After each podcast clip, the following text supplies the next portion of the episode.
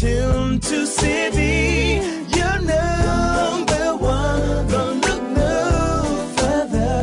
We've got it all covered. City FM. Good morning. Good morning. Good morning. Good morning. Good morning. Good morning, my neighbor. Good morning to life. Good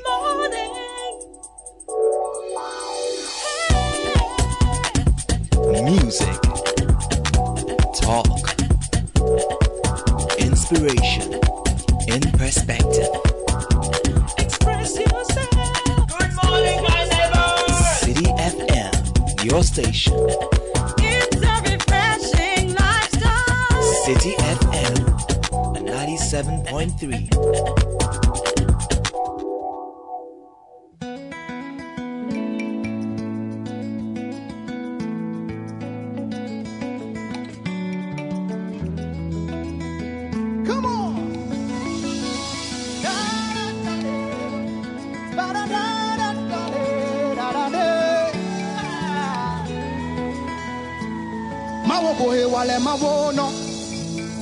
Eko kuranya bano, enyela yito ikakamo Eko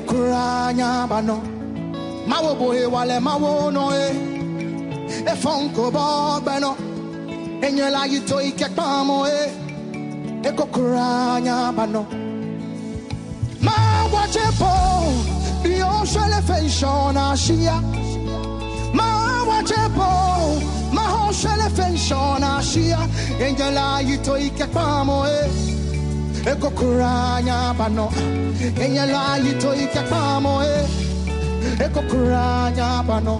Come on.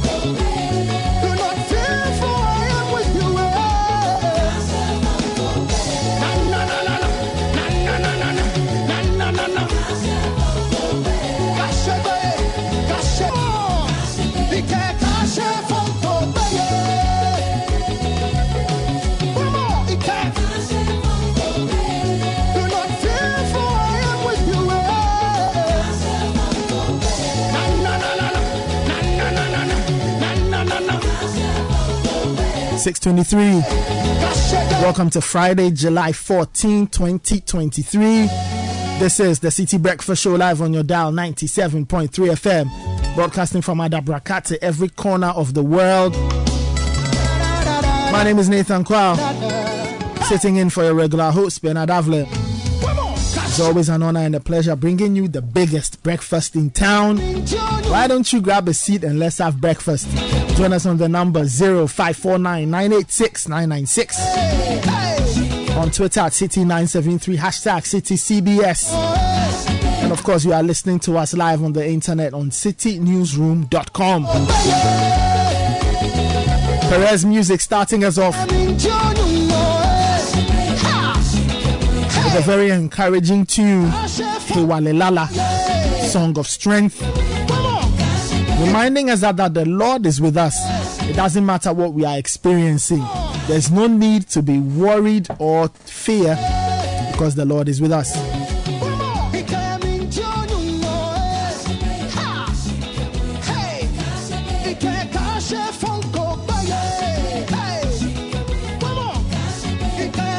We start off with our business sense brought to us by ADB. ADB is asking whether or not you are a paid employee or you are a salaried one alone to resolve your financial issues. If you answered yes, then ADB is offering you a variety of personal loans, including top-up loans at significantly reduced interest rates. Now, you also enjoy a longer tenure of up to 6 years, and this offer is open to non-customers as well. Kindly visit the nearest ADB branch or call 0302-210-210 or 0302-224-043. For further inquiries, ADB, the People's Bank, ADB, truly a great and more.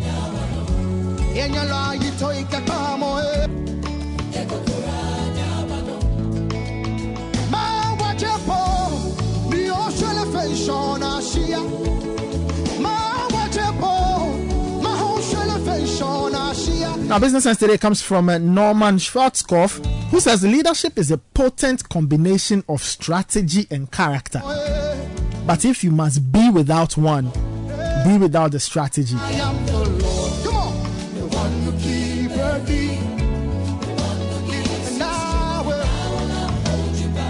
Leadership is a potent combination of strategy and character, but if you must be without one, be without the strategy. Now, somebody said this is quite strange. Of course, you need a tool for anything to work. Strategy or a plan, an idea of how you want to operate, and the character to keep you going. The character to help you stay true to your virtue, stay true to your principle, the character to create the discipline to keep going. But Norman Schwarzkopf says, look, if you have to be without one, be without the strategy. Now, character is what makes the strategy work. Now, if you have integrity, you are selfless, and you've got great moral fiber, ultimately people will align, the team will align, everybody will execute well because they are disciplined and they stay wedded to their dream and vision, and they've built their character to work. Ultimately, if that is in place, it's almost easy or almost innate to craft a strategy, because essentially what you need is the will to keep persevering, the discipline to keep doing, and the morality to stay true to your virtue and not do untoward things. It doesn't matter in which field we are talking about. So, of course, the ideal situation is to have character and strategy. But if you have to forgo one, forgo strategy, have character. Because that's what builds you. That is what will ensure that you can succeed at every turn. And really, that's what strategy essentially is. Keeping you in the right place so you succeed. So if you have character, you can stay true to that cause. And in the end, you win. Without character, your team will not believe in your mission or follow your lead. Think about that. That's our business sense for the morning. Proudly brought to us by ADB. ADB, the People's Bank. ADB, truly a great and more. This is the City Breakfast Show. The city's biggest conversation.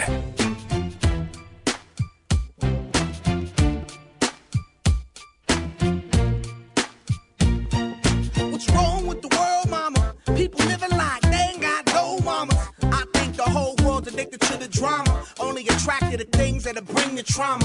Overseas, yeah, we trying to stop terrorism, but we still got terrorists here living in the USA, the big CIA, the Bloods and the Crips and the KKK. But if you only have love for your own race, then you only leave space race to discriminate, and to discriminate only generates hate. And when you hate, then you're bound to get irate.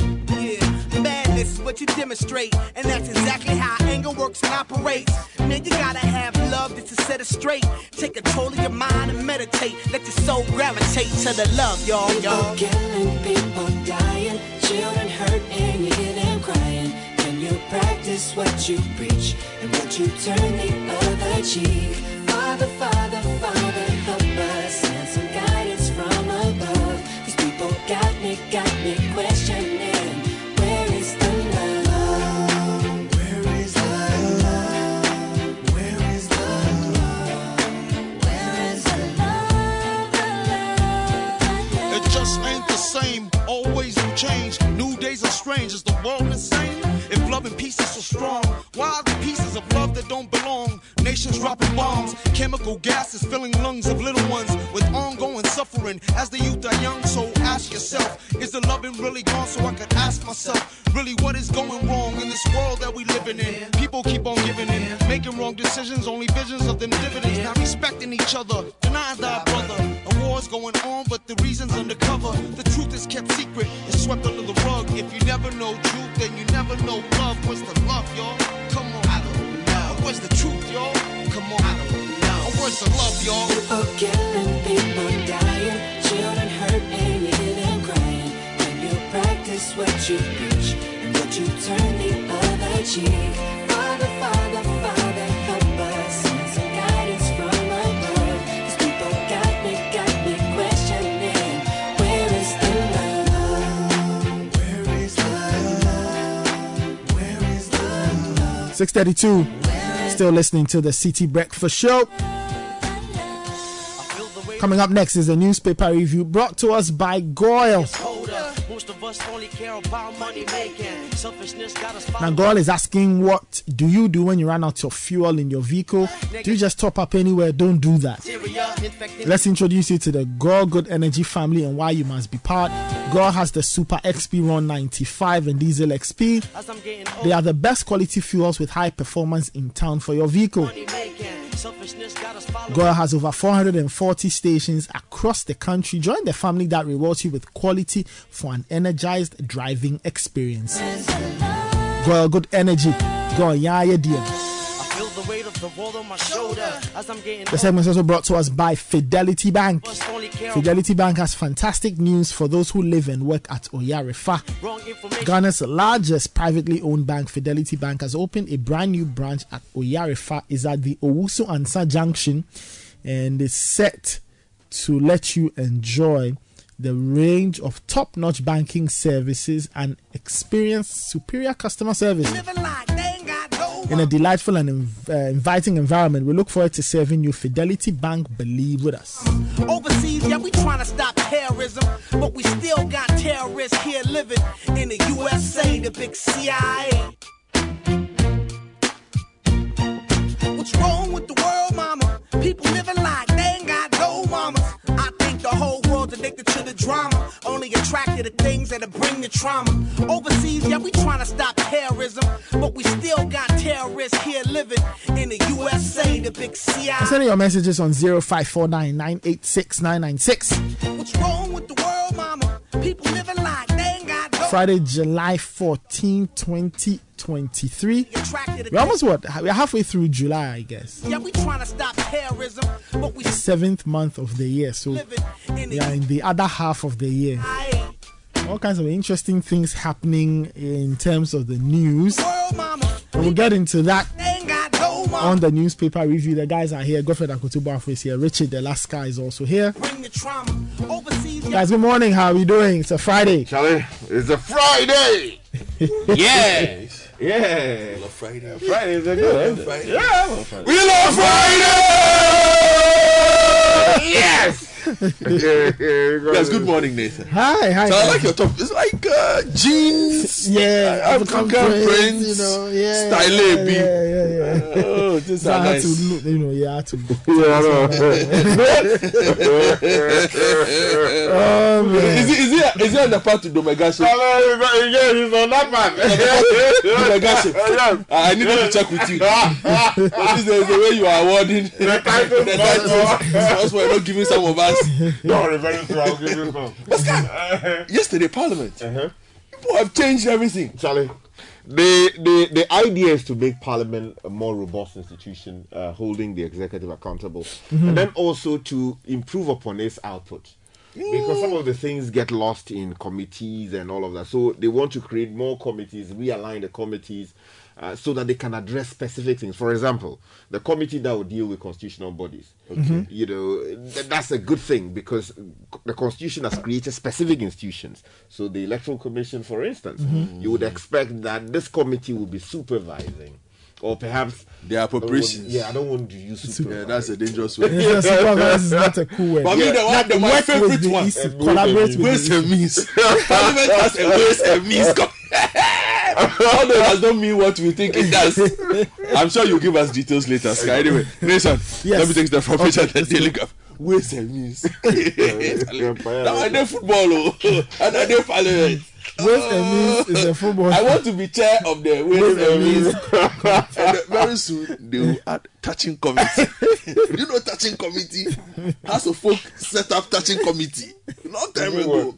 It's a parliamentary body. We will teach you about this later. Okay. They also know touching committee. They will tell you about touching committee. You don't want to be invited or visited by the touching committee. Really, when they touch you, what happens? It is touching. That's it. World Bank supports reforms with $900 million. First tranche expected in November. UGMZ to establish units for trial of medicines. That is fantastic news. Police will play a role in free elections. IGP assures ECOWAS elections team. Okay. Let me take you to the Ghanaian Times. Big story says, PAC cracks the whip. Officials of 12 GES offices land in hot water. Face prosecution over 1 million Ghana Cedi procurement breaches. Comes with a photograph of my good friend Dr. James Kluce Avedji, who is the Member of Parliament for the Ketu North constituency. Also on the front page this morning, Supreme Court decides child rights suit on street children on November 22. Also, Council of State to be rebuilt at 6 million Ghana cedis. Let's just convert the thing into the upper chamber of Parliament because the current frame of the Council of State, they are not really some way. And then Dr. Opuni goes to the Supreme Court, challenges Court of Appeal verdict, and literary giant has fallen. President Lones Ama Ata Edu. Front page of the Herald newspaper, Education Minister Buffer Stock CEO in shadow boxing over debts owed food suppliers. The Agongo story misses the front page of the paper. The Herald and others win 800,000 Ghana Cedi defamation case after 7-year trial. That's a long trial. Wow. Let me take you to the Ghanaian, the Finder, which says Ghana will forever be grateful to Professor Atta Edu for her tremendous contributions to Ghana. The President of the Republic talking there. Bagbing sets up 7-member committee to probe leaked IGP tape. Also on the front page this morning, LGBTQ is evil and abominable to our values. National House of Chiefs, quoted here as speaking. And Dr. Ankra hints of clear vision to transform Ghana. And this matter that Godfred has been talking about, IJM, police falsely branding kids as trafficking victims, according to BBC Africa. Front page of the Daily Guide, the funeral of the late Professor Amartey Edu is on the front page. The story... the upcoming decision on street kids seems to have made it to most of the front pages. Cop found dead with bullet wounds. Chinese Galamsey suspect attempts suicide in prison. Let me take you to the Chronicle. Minister Derry made ganja master. Parliament gives him power to issue license for cultivation of weed for medicinal purposes. But what is this ganja? But is it ganja? No, you see, seriously, that's where the education that is supposed to be provided, like Nanajima provided yesterday, should have helped the Chronicle. Yeah, it's not ganja. You know, ganja is an entirely different matter. Ganja master. Arthur Forsen files motion to remove judge. And then also resolving land dispute. Efutu Gomoa chiefs agree to roadmap for peace.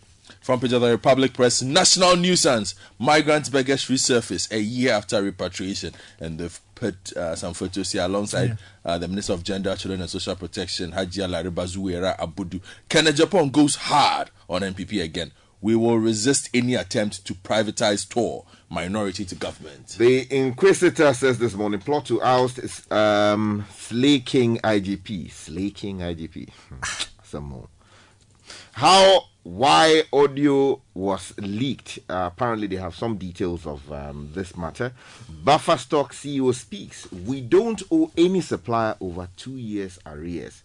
And then Afenyo Marking leads delegation to chiefs in Central Region to resolve land disputes. And Opuni's story also making the front page this morning. I'll wrap up with the Ghanaian publisher and the BNFT. National Security refutes forced repatriation claim. That's at the front page of the Ghanaian publisher. Afenyo Marking leads MPs to visit Gomoa, Efutu chiefs. Okay, and let me bring you the Daily Analyst quickly. Don't privatize toll. Minority warns government, because yesterday they announced that they were privatizing a number of things. And I was saying on the what the papers are saying, that if they start selling small things very soon, they'll start moving to the big things. Now, we are not forcefully repatriating Burkinabe refugees. National Security Ministry debunks reports. And then also Kolebu performs kidney transplant. That's a beautiful story of what we Ghanaians can do. And the front page of the BNFT, fast track legislation to curb illicit financial flows, Dr. Adam. And in health, doctor exodus surges as Western countries lure them with attractive salaries. Okay, if you go online, citynewsroom.com says Badin sets up 7-member committee to probe leaked IGP tape. If you stay with Parliament, it says Atu Forsen accuses judge of bias in his criminal trial, asks her to recuse herself. Media reports on ECOWAS court ruling on the Japa deal misleading. That's according to Dr. Mantial. And court dismisses Reverend Kusi Boating's case against Ablakwa.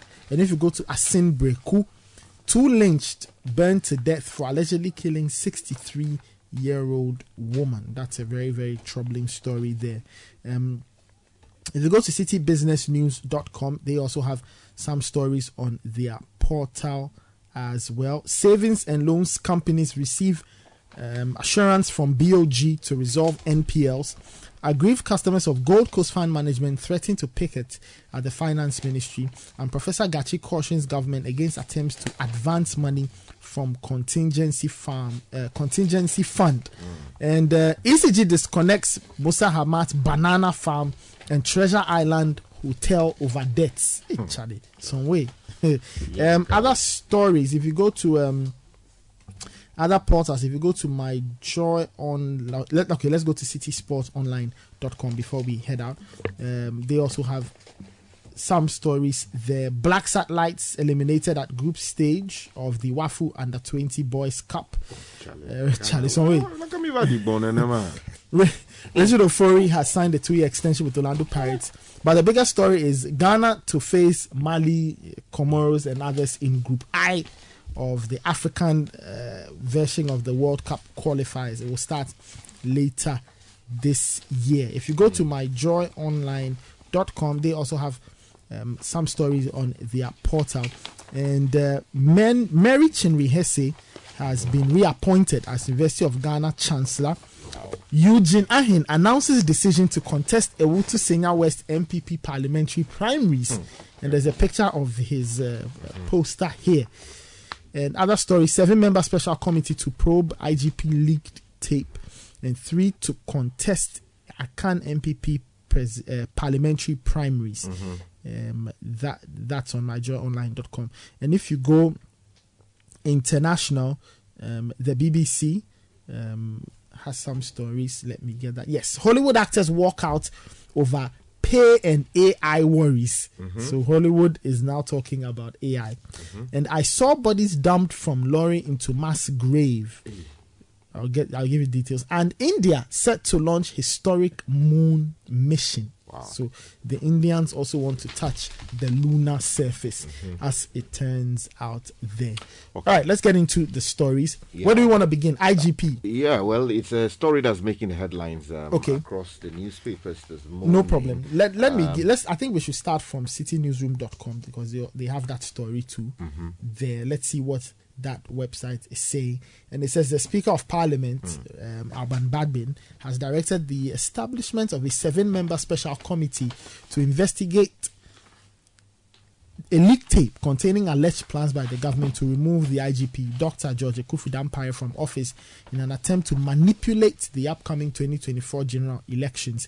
The decision to form the committee comes in response to a demand by the Minority Caucus of Parliament, who called for a thorough probe to determine the authenticity and credibility of the leaked tape. The committee will consist of 3 members of Parliament from each side of the House, along with the assistance of a technical expert to support their work. So that's what Parliament is saying. At least that's what the Speaker has directed or called for. Yeah, just quickly, some comments on the floor of Parliament yesterday. If you go to page 6 of the Finder, Mr. James Agalga, the ranking member on the Committee for Defence and Interior, said such declarations passed for treason. So basically, the claims that were, reportedly made on this the tape in question. Now, he called for urgent action to be taken by the government to deal with the leaked audio, hatching a plot to remove the IGP.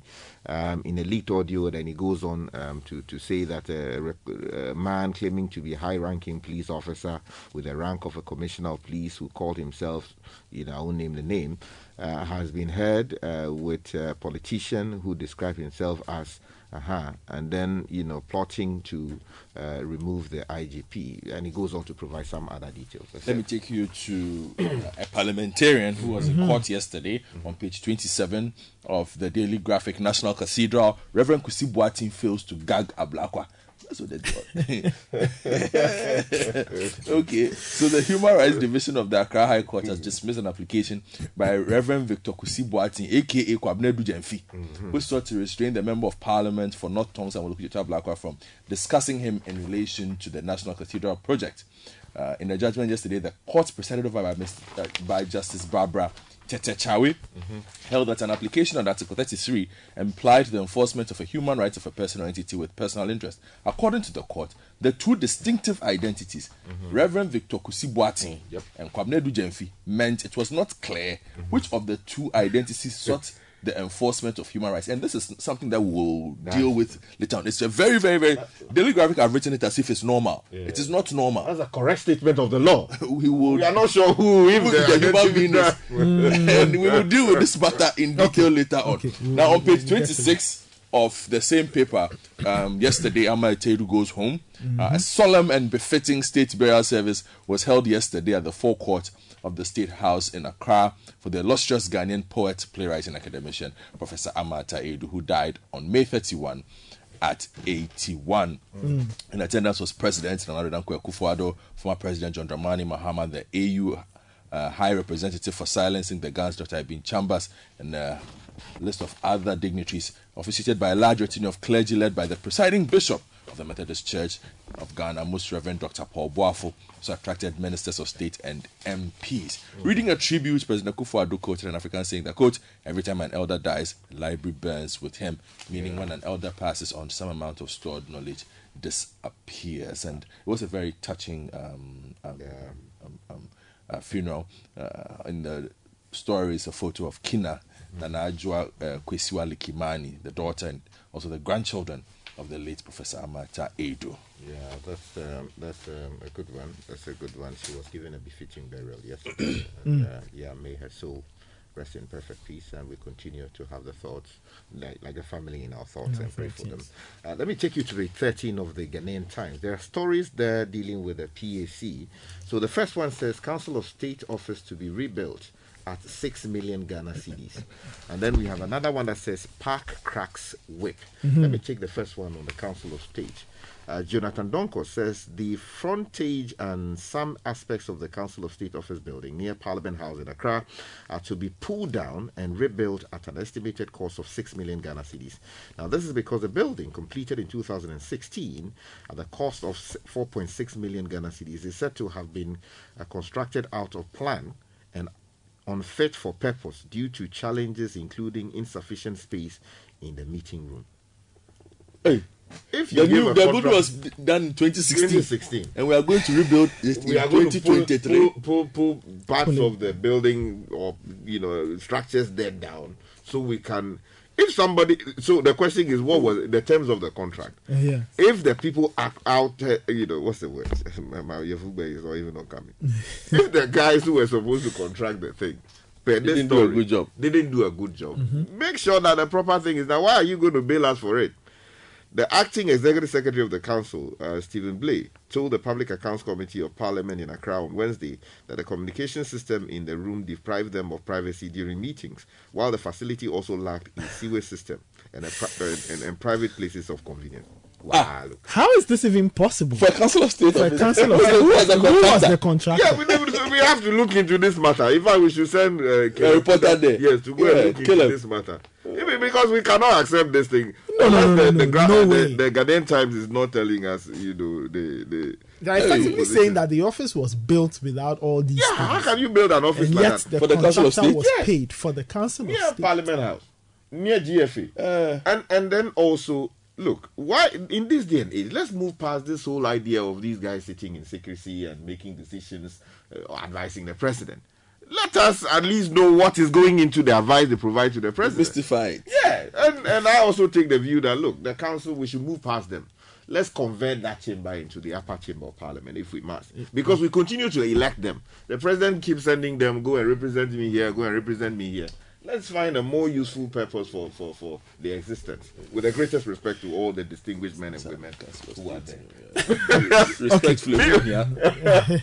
Meanwhile, page 12 of the paper says PAC cracks the whip, and that's the Jonathan Public Accounts Committee, still on Parliament.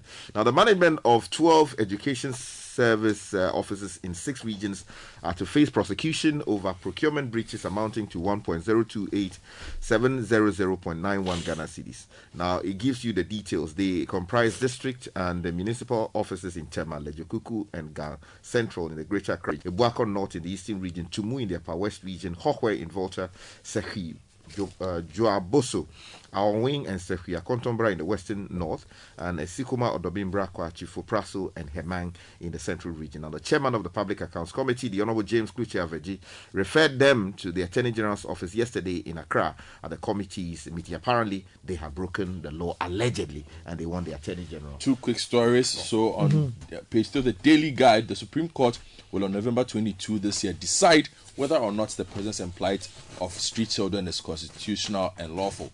This is a case brought before it by Child Rights International, its executive director, Bright Appiah. So, November 22, we will look out for that. They are seeking a significant change in a lot of things there. Now, on the front page of the Republic Press, they are reporting also national nuisance. Accra residents have expressed worries over the resurgence of beggars at roundabouts and strategic locations in the city, despite the government's pledge to evacuate them. The Public Press has observed that beggars' colony has resurfaced comfortably in the medians of major roads in the capital. So these are the two stories, and okay. Now this matter of the what do you call it, the cannabis. The Ghanaian Chronicle is saying that Minister Derry made Ganja Master and basically restating what has happened. But what basically is important to me is the opinion of the Ghanaian Finder this morning. I don't know why. Editorial. Yeah, the opinion, the editorial. And they're saying that we, for medicinal industrial purposes, require strict supervision. Basically, their argument, which we made here yesterday and previously, is that we should not allow this one to give room for the old one. So, under the guise of the lawful one, medicinal people are producing what is a problem.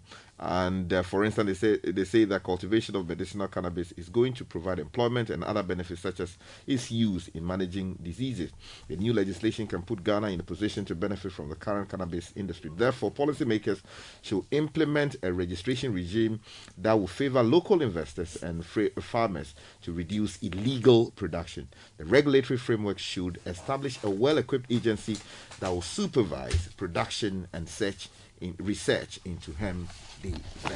Two stories again to wrap up from my side. Daily Graphic's back page: stop deporting Burkinabe refugees. UNHCR urges government. The Ministry of National Security has treated allegations.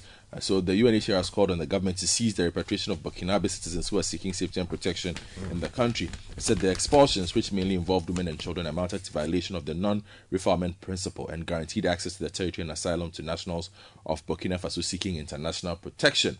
The Ministry of National Security has refuted media reports and publications that suggest a deliberate and targeted operation spearheaded by the Ghana Armed Forces to forcibly repatriate Burkinabe refugees from Ghana. So that's one story. And then on page 2 of the BNFT, at least 3 medical doctors vacate their post at the Kolebu Teaching Hospital Department of Surgery for greener pastures on a monthly basis. The department's head, Professor J.E. Mensah, has told the BNFT. Professor Mensah said the phenomenon, which is also dire in other departments of the hospital, began peaking during the advent of COVID-19 till date. Okay. All right, let me give you 2 quick stories. One is in the Finder. It says Atamneo's library to operate in 3 months as tourist and intellectual center. Now, MAMDEV Ghana Limited, the contractor in charge of the Professor Atamneo's Presidential Library in Cape Coast, has eventually handed over the facility to the government for renovation and commissioning. The facility is now in the hands of the Ghana Tourism Authority, the Ghana Museums and Monuments Board, and the Ghana Library Authority, who have resolved to get it running within 3 months. So that's the lowdown there.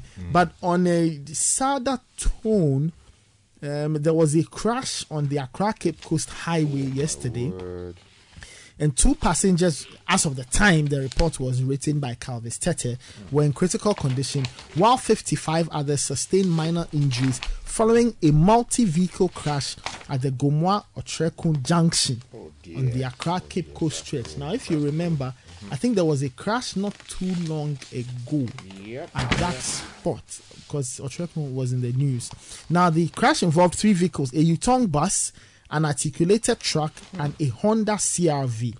Okay, now all the passengers, according to the police source, all the passengers in the U-turn bus were traveling from Ho en route to Côte d'Ivoire, and the driver of the Honda CRV, he spoke to the media and indicated that the articulator was engaged in wrongful overtaking, and that ultimately led to the crash. And quickly, staying in that part of the country, resolving land dispute, Efutu Gomoa chiefs agree to roadmap for peace. And Nana Benin Jojo Emisa, writing, says that 3 paramount chiefs whose traditional areas are affected by the raging Gomoa and Efutu land disputes and litigations have pledged their readiness to resolve the issue amicably to allow peace to prevail. Now, the traditional authorities have therefore assured their respective members of parliament and chief executives who are working to have the impasse resolved of the unflinching commitment to assisting them to have the issues settled. This happened when the deputy majority leader in parliament and member of parliament for the Efu constituency led a delegation to the chiefs on the issue. And on page 28 of the Daily Graphic, there's a really educative article on Adabraka, where we are located. Yes, by Juliet Echasafo, so you can find it. I did not know that the Accra City campus is in Adabraka. Oh, really? Yes. The university, Accra University, it's in Adabraka. Really? Okay. That's AUCC is in Adabraka. Yeah, but AUCC is in Adabraka. Yeah, that one. But the other side. The other side. Extended that far. So read it. Page 28. Okay, of the Daily Graphic. Page 28. Thank you so much. That was a newspaper review brought to us by Fidelity Bank and GOIL. Coming up next is the City Business News. Unleashing the power of relevant radio. This is City 97.3. Still listening to the City Breakfast Show. Coming up next is The City Business News brought to us by MTN. It's a new world of doing business and your business shouldn't be left out. It's time to get a Momo for business today to accept payment from over 15 million Momo customers. All you need is a business registration certificate and your Ghana card. You can dial *5051# and follow the prompts to apply online at momomerchantapplication.mtn.com.gh. Report any fraudulent charges using the Momo app available on the Play Store and the App Store.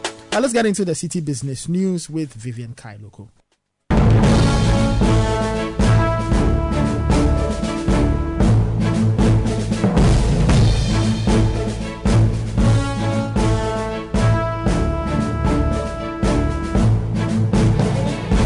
Hello and welcome to the breakfast edition of City Business News, brought to you by MTN and GOIL, and is also powered by citybusinessnews.com. Let's start with the IMF, because the National House of Chiefs is asking the government to make judicious use of the $3 billion bailout secured from the International Monetary Fund. Another major concern of the Chiefs is that the credit facility should spur development and ensure fiscal stability.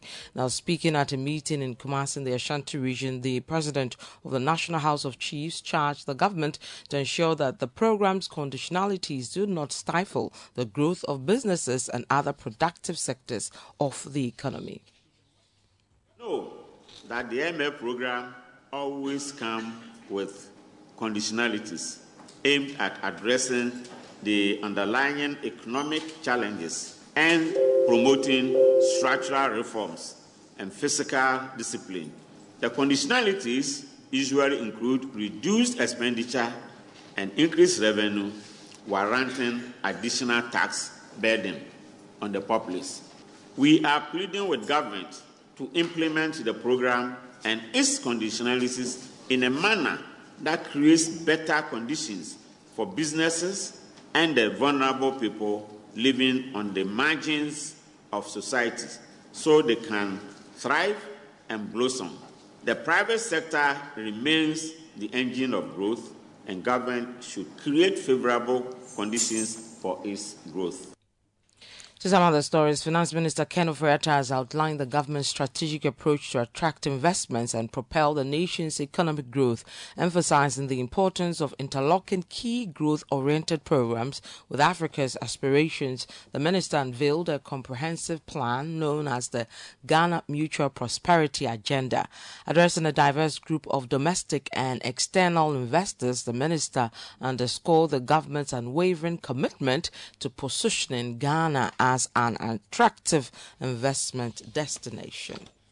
From a strategic standpoint, we intend to leverage on these engagements and therefore also launch a Ghana Mutual Prosperity Dialogue agenda to ensure both domestic and external investors remain at the core of our growth. How does Ghana become the most important, we call it MICE, meeting, investments, conferencing and exhibition center on the continent? How do we support our ease of doing business? How do we attract people into this country? And this will then require infrastructure such as what Dr. Edu and your chairman and board have envisioned for us in Ghana, to move from where we were in 1960 to create an infrastructure that would really invite people and put us in a good place to take advantage of the AFCFTA. Finance Minister Ken Oforiatta, still on investments, the Ghana Investment Promotion Center says it is working with its partner agencies to attract investors who have the potential to transform the local economy. The investment center maintains that the key direction for the growth of the economy should be value-added production. He is the chief executive of the Ghana Investment Promotion Center, Yofi Grant. As a region, it's very important that we take advantage of the AfCFTA, because it virtually puts us into one tariff-free block that we can optimize to bring about wealth creation on the continent. Admittedly, if you look at the business environment of the continent, only about some 480 companies on the continent generate revenues over $1 billion a year. And of that 480, significantly a lot of them are multinationals. And so it's about time that we actually facilitate real indigenous growth on our grounds. And of course, as you all well know, the direction that Ghana has chosen under the maxim of a Ghana beyond aid is to add value to our raw materials and resources. And so even as we go out to attract investors, we are attracting investors who we believe strategically can enable us to add value to our mineral resources. Chief Executive Officer of the Ghana Investment Promotion Center, Yofi Grant. Let's find out how the city is performing this morning. Let's go to the Ntemba Foreign Exchange Market, where banks trade among themselves. The dollar stayed at 11 cedis. The British pound gained a peswa, is at 14 cedis, 4 peswas. The euro gained a peswa as well, selling at 12 cedis, 3 peswas. If you go to some forex bureaus across the capital, Accra, the dollar could be sold to you at 11 cedis, 75 pesos, the British pound at 14 cedis, 30 pesos, and the euro still at 13 cedis. Let's now join Gillian Hammer of Data Bank on the topic, understanding the difference between market risk and specific investment risk. The risks associated with investing generally fit into one of two categories, market risk or specific investment risk. Market risk is a risk of your investment declining in value because of economic developments or events that affect the entire market. The COVID pandemic is one example of that. Specific investment risk, on the other hand, is a risk that relates to a specific company or group of companies that form a certain sector of the stock market. So an example could be companies that trade in cryptocurrency. The risk associated with these types of companies is very different from the risks associated with pharmaceutical companies or oil marketing companies. The value of your investment can also change over time, sometimes without warning. We call this volatility. For example, an investment that has a fairly consistent value is considered low volatility. Investments that gain or lose quickly have high volatility and are considered riskier. There are many ways to deal with market volatility, such as having the right mix of assets, ignoring short-term losses, or getting advice from an investment advisor. Keep in mind, however, that if you only invest in the lowest risk investments, your money might not keep pace with inflation, which may result in you not achieving an important financial goal.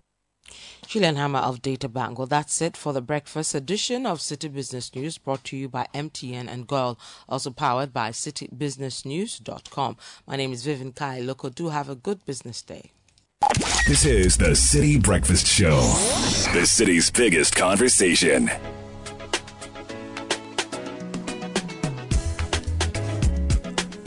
Minutes after 7. Coming up next is the City Business Edition. But before that, sending money to Nigeria has never been this easy, convenient, and exciting. Through the new Pan-African Payment and Settlement System, you can send and receive money to and from Nigeria in minutes for business and personal purposes. All you have to do is visit any FBN Bank branch nationwide with your cash, and your money is next door in no time. To receive money, all you need is an FBN account. Aside Nigeria, you can also send and receive money to and from Liberia and the Gambia. For more information on the Pan-African Payment and Settlement System, call 0596 921 921 FBN Bank, you first. Now, the Vodafone Edemu promo is finally here. Receive up to 20% of your money back in your Vodafone cash wallet when you recharge with 5 cedis or more. Here's some more reasons to keep your conversations going with the Edemu promo. You can even send credit to a friend and they too will receive up to 20% instant cash. The higher you recharge, the more you get back. Keep reloading in the Edemu promo and win with Vodafone. Vodafone, fare that together. Coming up next is the City Business Edition, and today we are giving you a repeat of one of our conversations during the City Business Festival. We'll bring you a playback of our chat with Dr. Andrew Zayuku of the UPSA on building a strong SME brand. It was part of our City Business Festival conversations in the month of June, and we are giving you a rerun this morning. It's all part of the City Business Edition coming right up. Enjoy.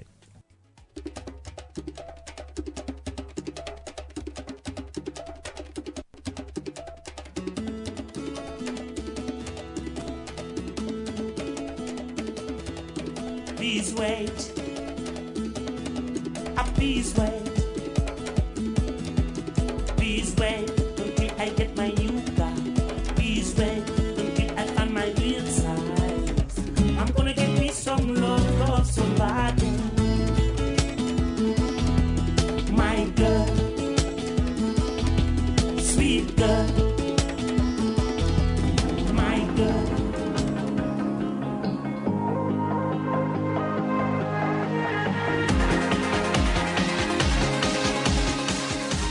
Welcome to our second week of the City Business Festival, our on-air series focusing on various aspects of business.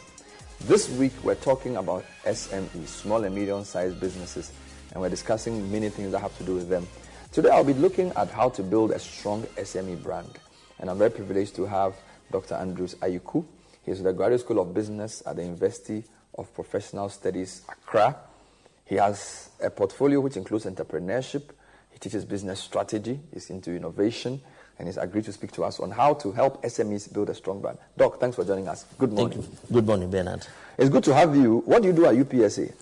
So at UPSA, I'm the coordinator for the MBA program on entrepreneurship and innovation, where the focus is to equip student entrepreneurs, whether you are running your business or whether you want to start out your business or when you want to scale up a business.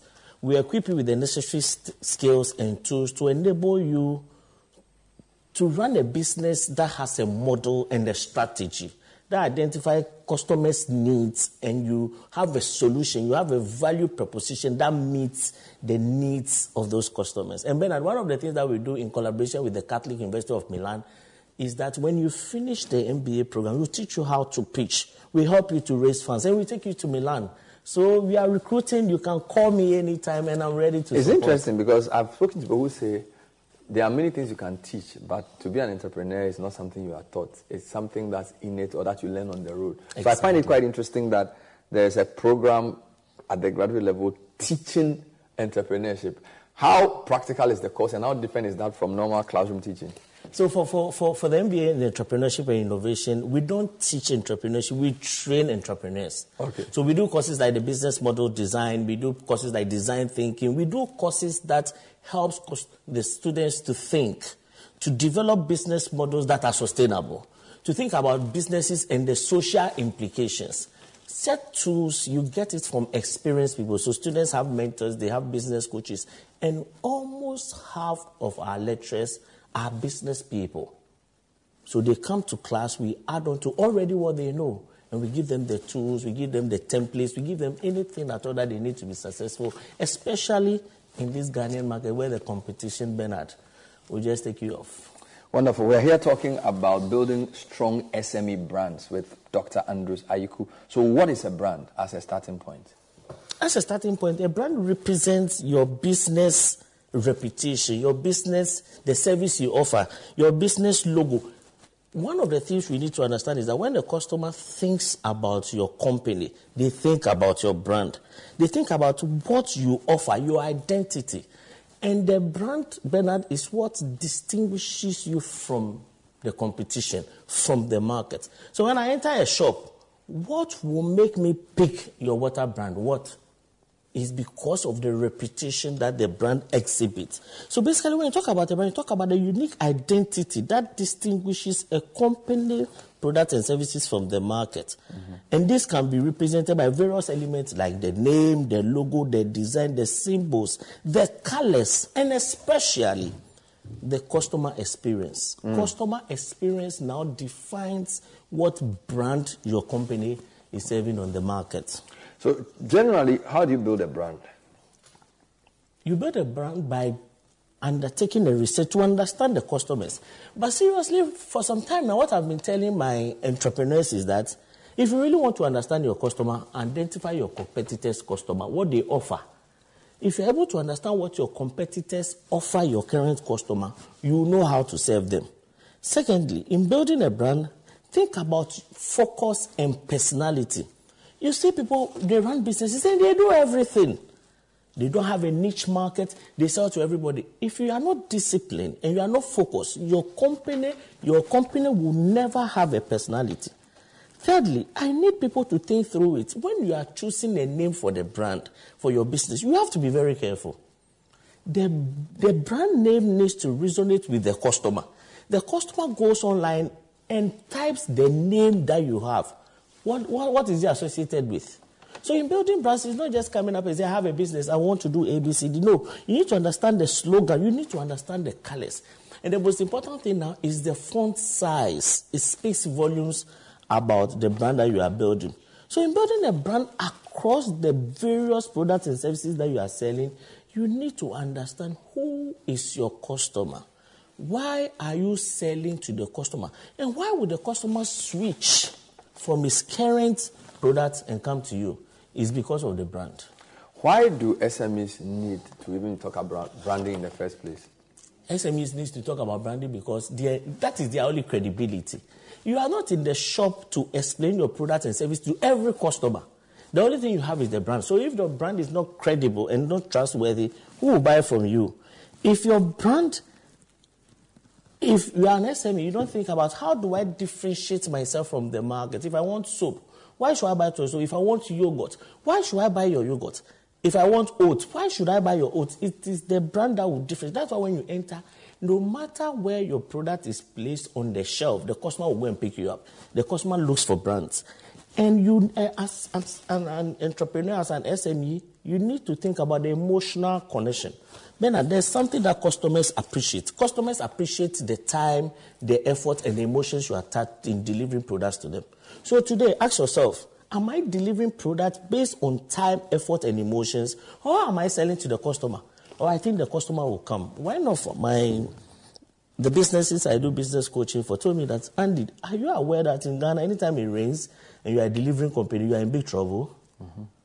Why? Don't Ghanaians eat when it rains? I said, listen, identify the customers who will buy from you when it is raining. Mm-hmm. Those customers need to be emotionally attached to you that when there is a price increase, they understand the current condition you find yourself. Mm. If you are not emotionally attached to your client, then forget it.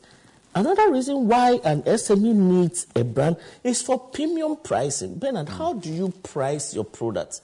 It's based on the perception that the customer have. Mm. So there are times people will have to organize meetings at certain places because of the perception. So the brand helps you to price. So if you tell me, hey, anytime people come and I tell them the price, they complain. It's because you don't have the brand. Mm. It's because they see you as a cheap product. And finally, an SME, a business owner, if you are listening to me this morning, ask yourself, what is the long-term growth of my business? Mm. The SME expansion growth, you moving from the idea stage, depends on the brand. Listen, I've been involved in a lot of pitch events, from InnoHub to Impact Hub to business, Stanbic Cubic. If you are pitching your business and you don't tell the people the brand that you have, nobody will be interested in investing in you.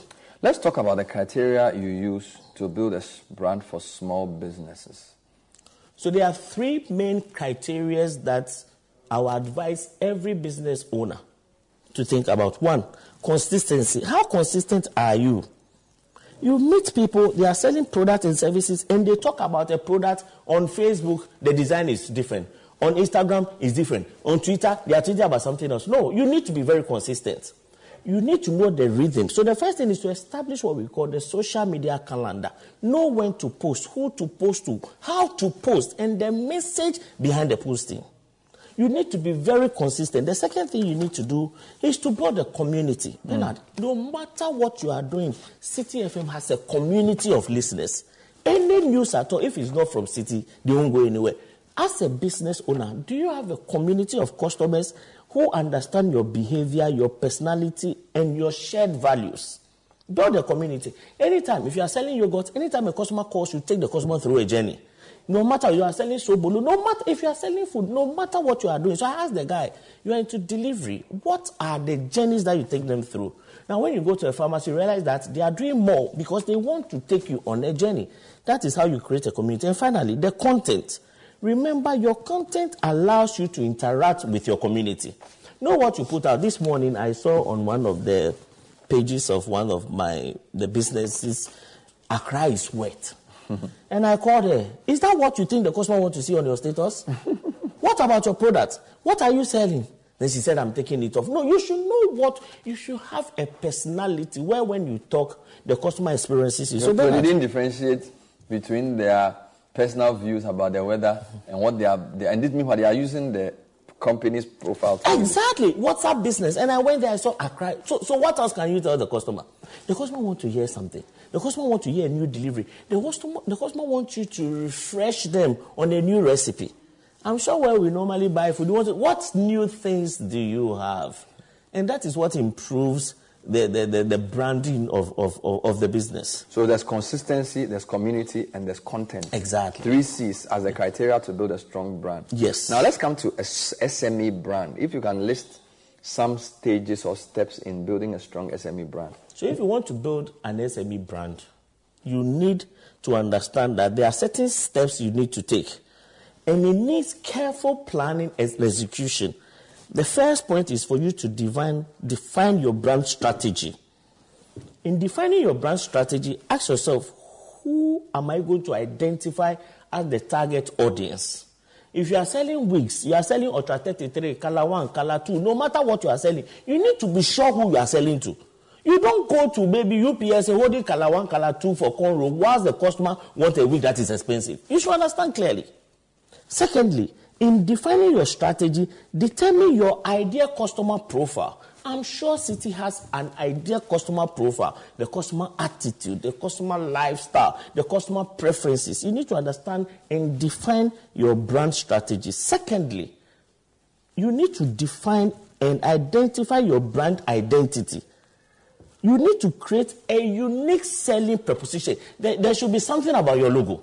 There should be something that when I buy, I want to keep it. There should be something that I want people to know I'm associated. People need to identify with what you sell. The third one is that Ghanaian businesses don't know how to tell stories. You go to their website, there's no story, there's no review, there's nobody saying anything about their business. And they are very comfortable. You shouldn't be comfortable. Create a story. What is the story behind? Articulate the story behind the business that you are running. So I said you define your brand strategy, you come out with a brand identity, you create a brand story, and you build an online presence. Building an online presence means that you need to create a well-defined, user-friendly website.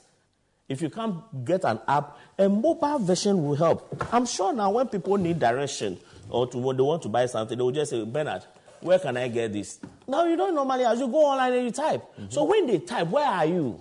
How would they identify you? How would they know your presence? How are you leveraging on the various platforms, social media platforms? So going on social media is a strategy. So you need to understand that you need to build and you need to be consistent and the customer touch points. Bernard, the key question is, what are your customer touch points? Are your customers price sensitive or they are interested in colors? Are your customers interested in videos or they are interested in discounts? You should know. When you know your customer touch points, you know where to touch them, where they will understand clearly what you sell. And lastly, you need to develop a relationship and engage your customers. We should stop this whole issue one-off thing. When was the last time you bought something that the company has even called you? SMEs will tell you that, oh, this is for big companies, it is you. Anytime somebody buys a watch, a yogurt, anything, send the person a review on Instagram. Tell the person, tell me how you feel. Don't try to gauge them to tell you exactly what you want to hear. And feedback is key. If you are thinking about building a strong brand, as I said, one, think about the brand strategy. Think about the brand identity. Think about your brand story. Think about your online presence. Think about delivering on the customer touch points. Touch the customer emotionally. And then finally, develop a relationship and an engagement plan. It's not a one-off thing. How do you feel when once in a month you call your customers, you check on them? How are they doing? You make sure that you understand exactly how they feel. And please, we should stop this whole issue that we call the customers. Hey, we should stop it. You call the customer, don't ask, don't you like my product? No. How can I serve you better? What else can I do to make you excited? How can I deliver more to you? You call customers nowadays and say, hey, you are not giving me any, all your friends. Won't you tell them to come and buy from me? It is totally wrong. Don't fight the customer. Build a brand. And we have forgotten that as entrepreneurs, as SME owners, the company's brand is our brand. So you see people doing stuff on Instagram, on Twitter, and there's no identity. They have forgotten that the personal brand they have is what people say about them when they are not there. So this morning, what are people saying about you when they see your product on the shelf? They say, oh, this is inferior, or this doesn't have this. And you want to sell. You need licensing, you need certification, and you want to build a strong brand, and you are not certified. the customer looks at all those things and want to be sure whether whatever they are drinking is certified or not. This is our honor series for the City Business Festival. We are talking about SMEs generally. My guest this morning is Dr. Andrews Ayiku, Graduate School of Business, UPSC, and we're discussing how to build strong SME brands. He's given us some very interesting discussions around how to build strong SME brands, criteria to building a brand, there's 3 C's, why do we need even to build a brand as SMEs. We'll take a break. When we come back, we'll look at the 5 elements of successful branding, and then we'll talk also about how to use social media to enhance your brand, all on the City Business Festival. Stay.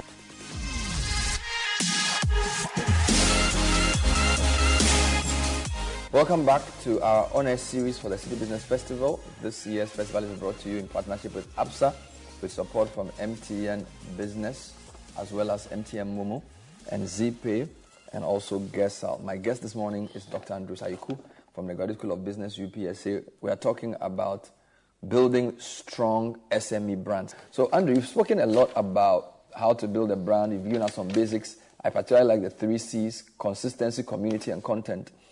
What I wanted you to do was to talk a bit about what you call the 5 elements of successful branding, which is sort of a mix of the Porter 5 forces, but also other things. So what do you mean by the 5 forces or 5 elements of successful branding, and what are the details? So when you think about building a brand, the key question you need to ask yourself is that how sustainable and how successful is my brand going to be? Mm-hmm. So you don't just build brands. You need to check how is my brand going to be successful. So the first thing I want you to consider this morning is the positioning of the brand. Your brand positioning refers to the process of designing your business offering to occupy a distinctive place in the target market. What perception are customers having about you? When they mention your name, what comes into their mind? What resonates with them? It's very key. So when you say, oh, I'm going to this program and this guy is the MC, I'll love it. What do people say about your product? The moment they start serving your product, what do they say? You need to think about what is the positioning strategy. You need to position your product in the mind of the customer. Your services needs to be, are you serving with speed? Are you serving on time?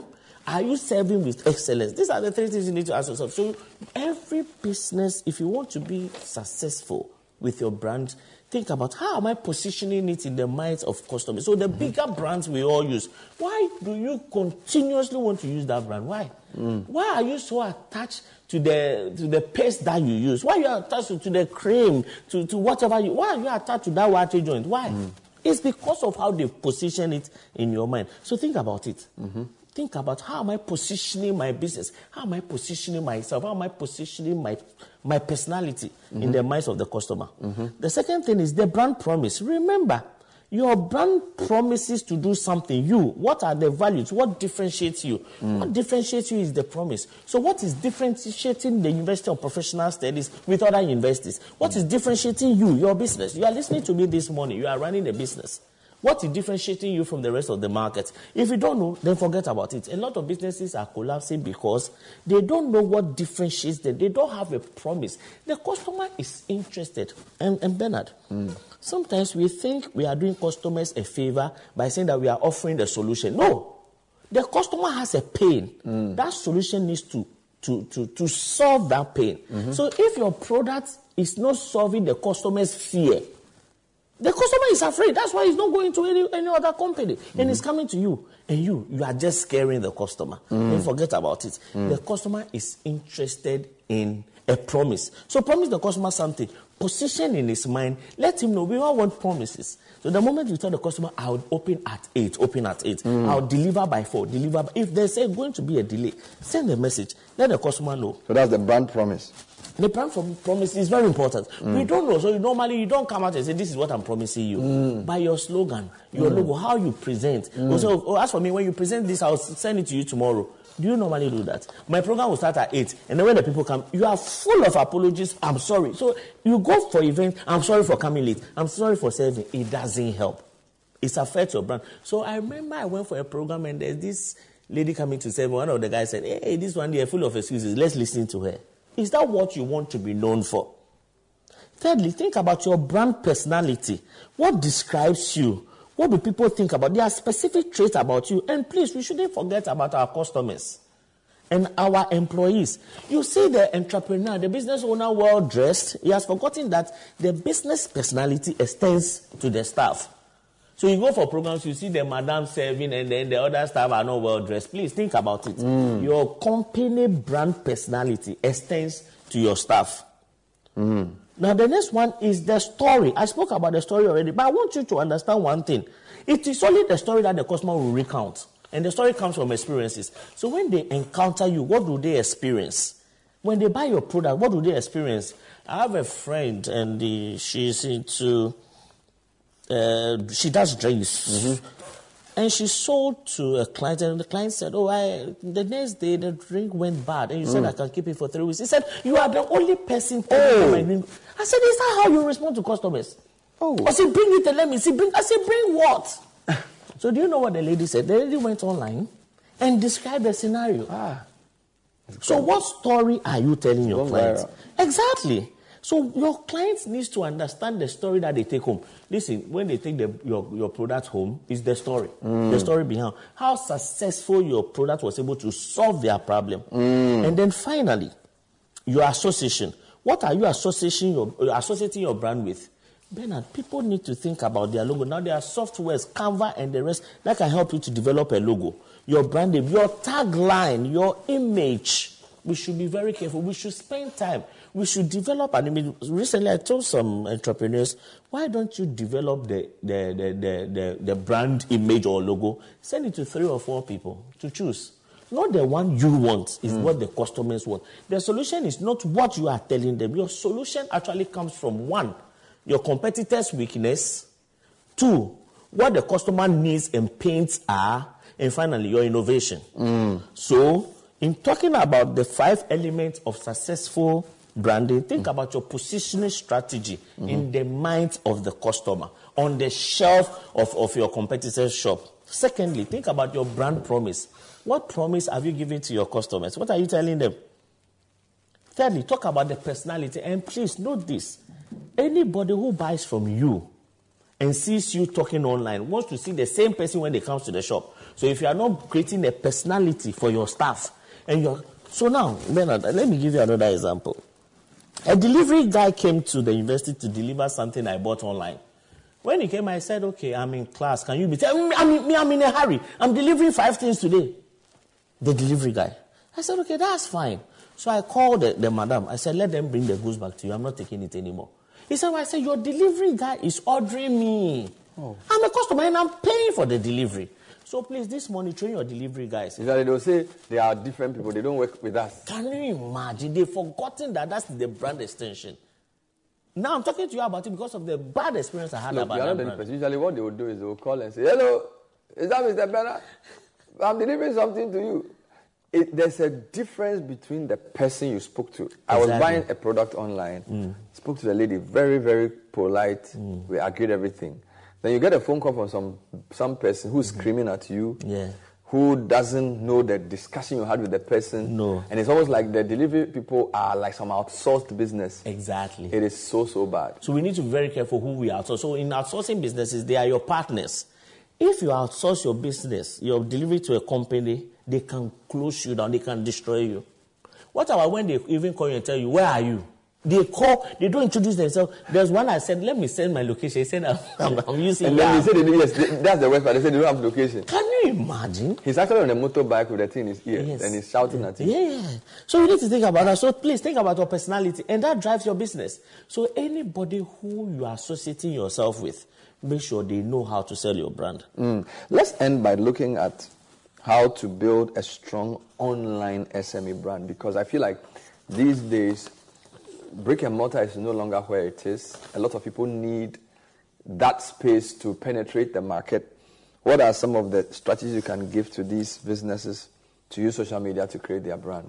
So before you start using social media to create your brand, understand the brand identity. 1, what is the mission and what is the unique selling point? And why are you on social media? Bernard, people are on social media and they don't know why they are there. Are you there to create awareness? Are you there for reputation or you are there to sell? All the ones that I'm talking about this morning involves a strategy. So you don't just go online and say that, I want to know. Anything you put there, ask yourself, what am I putting there? Am I putting it to create awareness, to let customers see the varieties? Do I want the customers to see my catalogs? Do I want to stimulate responses to what I'm posting? Secondly, optimize your profile. Create a profile. Create a business account profile that will optimize your profile and reflect your brand. If it is a profile picture, let it be consistent across board. If it is a logo, let it be consistent. Not that I see a logo, a different color on Facebook, a different color on IG, and a different color. And if you are putting stories across, you should know when to post. It should be lifestyle. It should be exciting. And then you should develop what we call a content strategy. Develop a content that aligns with the customers, your target. So don't just put anything. Put things that they want to hear. Put things that excites them. Put things that, for instance, I tell people in the food industry that before I buy your food, I want to watch a short video about what somebody is doing. I want to know how you prep the food. Can't you take a video of how you prep the food? All that you think I'm interested in is coming to pay. No, I'm not price sensitive. I'm interested in seeing what you are doing. So you need to show me the content. And then hashtags. We should utilize the relevant hashtags in our posts to increase the discovery and reach. The moment I hashtag something, it's because of discovery and reach. Research actually shows that when you are able to use hashtags correctly, strategically positions the caption. So the moment I see a caption, what is it about, especially LinkedIn and the rest? And that is how people work and people go through it. And then you need to develop a visual branding. Pay attention. The images, the videos, not just any video. Know the video you post and know when you post, how you post, and who do you share those videos with. The timing is right. So people tell me, oh, I put this on, and people are not watching, people are not commenting. Maybe the thing you are just putting, what would you want them to say? So these are things, Bernard, I think if we want to build a strong SME brand, we can look at the points I've At discussed. What point do you start paying for advertising and these types of things? A lot of the SMEs would want to use free platforms, IG, sometimes Facebook and Twitter, and these days TikTok as well. Yeah. At what point do you think paid advertising should be considered? Is it like a certain scale you reach? Do you need to start making some level of revenue first before you start doing those things? Exactly. So before you go into these paid services, ask yourself, what is the return on investment that I want to do? Before you make any payment, what return on investment? Remember, these payments, the return may not come immediately. It may take some time. Are you ready to wait? So you take advantage of the free ones as you graduate into maybe IGTV, Facebook TV, and other things that you have to pay. You have to sponsor stuff. Ask yourself, what is the return on investment in what I want to do? Basically, whatever you are making is so small, but you need to identify that paying also helps you to reach a specific target you want them to hear about you.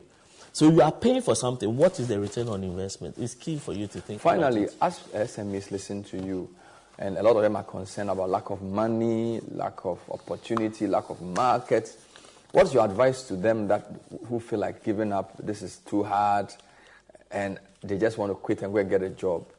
What would be your advice? My advice is that there are lots of opportunities. All you need to do is to develop a strategy. You're not just running a business. Own the business. Be part of the business. Let the business be your life. When a business is your life, you become reliable, you become flexible, and you become adaptable.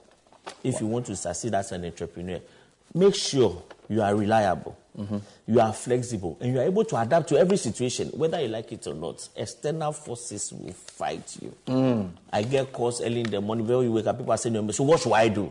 They've increased the price, what should I do? What should I tell the customers? Listen, you should know when to communicate an increment in your price. So just be reliable, just be flexible, and just be adaptable. Thank you very much. Wonderful stuff. Andrew Ayoku is a graduate school of business professor at UPSA, speaking on how to build strong SME brands as part of our second week on the City Business Festival on a series where we are discussing SMEs. You'll be on the panel tomorrow to talk about this particular topic with other panelists. The program was brought to you in partnership with APSA, with sponsorship from MTN Business, MTN Momo, as well as ZPay and Gersal. We'll see you next time. Bye-bye.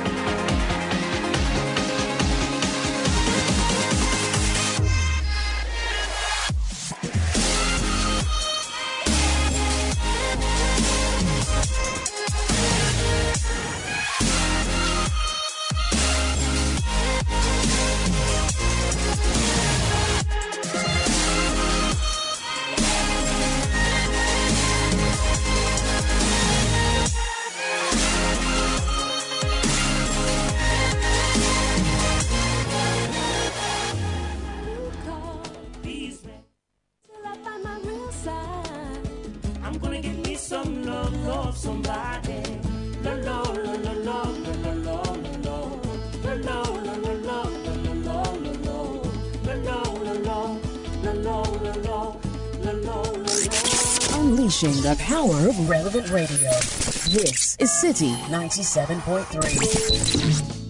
Misika baba ufo mawanka nina bayekwa budo bede makoma bakanwo o agi ah ah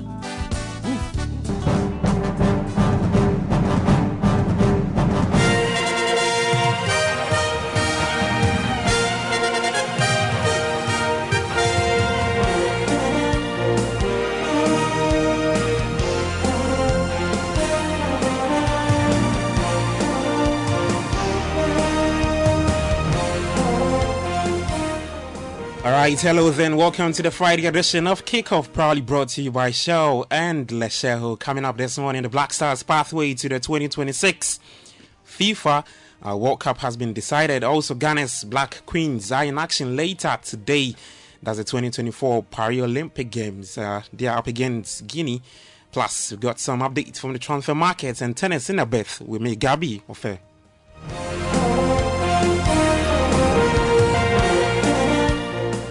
All right, so let's start with this, where the Black Stars have been drawn into Group I of the 2026 World Cup qualifiers along with Mali, Madagascar, Central African Republic, Comoros and also Chad. If Ghana finishes at the top of the group, they automatically qualify for the global tournament. Ghana's football legend Asamoah Gyan was present at the draw and expressed his belief in the Black Stars' prospects of qualifying for their 5th World Cup appearance. When we qualified for the first time till 2022. I think we have been very consistent, except in 2018 that we didn't qualify. And it looks like we are getting used to the World Cup right now. And 2026 is not going to be easy. Expectation is high back home, but we'll try our possible best to make sure we also qualify. All right, so that's Ghana's all-time scorer Asamoah Gyan speaking there. He was present at the draw. Well, in the other 2026 World Cup qualifying groups, Group A has Egypt, Burkina Faso, Guinea-Bissau, Sierra Leone, Ethiopia, and also Egypt. Group B will see Senegal, DR Congo, Mauritania, Togo, Sudan, and South Sudan. Group C has Nigeria, South Africa, Benin, Zimbabwe, Rwanda, and also Lesotho. Group D, Cameroon, Cape Verde, Angola, Libya, Eswatini, and also Mauritius. Group E, that has Morocco, Zambia, Congo, Tanzania, Niger, and Eritrea. And then Group F, La Côte d'Ivoire, they are host of the AFCON next year, Gabon, Kenya, the Gambia, Burundi, and also Seychelles. Group G will see Algeria, Guinea, Uganda, Mozambique, and also Botswana and Somalia in that group. And Group H will see Tunisia, Equatorial Guinea, Namibia, Malawi, Liberia, and also Sao Tome and Principe.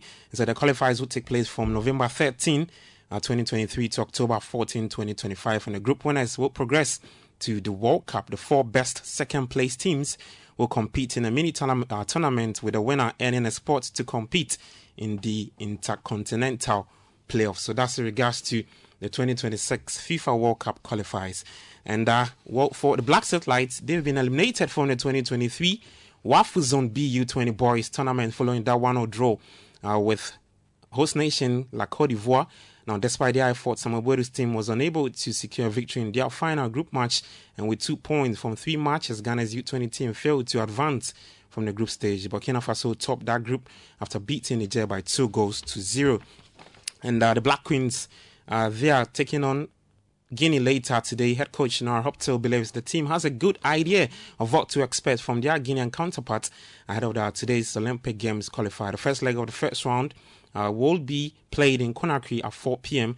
as the Black Queens aim to secure a place in next year's Paris Olympic Games. Nara Hoptel is confident the team has a good chance of qualifying for the Games. I mean, there are two different things. First of all, we always analyze our opponents pretty well. They played the Wafu Zone A Cup, so we have good video footage. We know the lineup they play usually. They have two very tall strikers, which we are aware of. They often work then with long balls and on second balls. So we know what is expecting us. But mainly we focus on us. We work still on our principles. They are overlasting. It doesn't matter which opponent we play. And on the other hand, we always create a game plan, which is then framed and settled on Guinea. Yeah. All right, so that's Black Queens coach Nora Hoptel speaking there. Well, let's get to Europe, where Arsenal, they got their pre-season underway with a 1-0 draw against German side Nürnberg. Kai Havertz made his debut from the bench for the first time for the Ghanaians. In tennis, Wimbledon semi-finals later today. In the men's singles, 23 Grand Slam champion Novak Djokovic will take on Italy's Yannick Sinner later today for a place in the final. Spanish top seed Carlos Alcaraz will also face Russian third seed Daniel Medvedev in the second semi-final of the ongoing Wimbledon there. So that's all the latest for today. For more stories, you can head to citysportsonline.com and on Twitter at citysportsgh. My name is Gabi Ofer. Take care and bye-bye. Unleashing the power of relevant radio. This is City 97.3. This is the City Breakfast Show, the city's biggest conversation.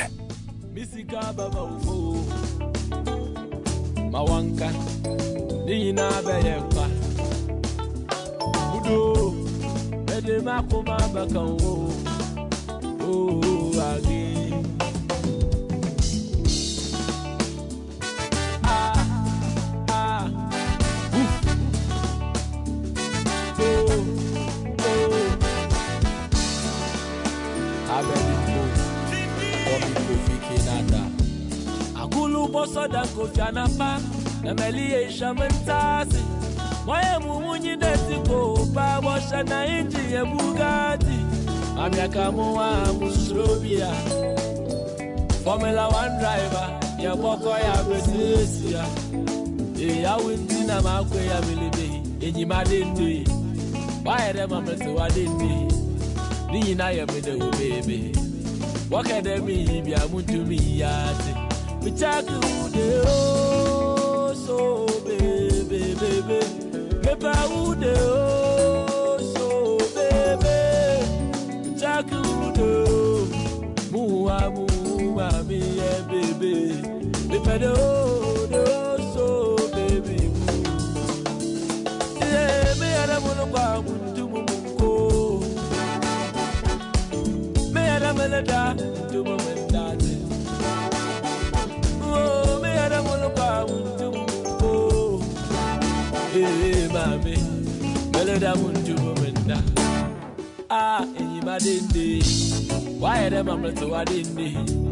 Ni na yebedo baby what can me be amudumi ati taku de oh so baby baby papa ude oh so baby taku de oh amu mami e baby papa oh so baby you will be some why them check with them I will you I am made in daddy love.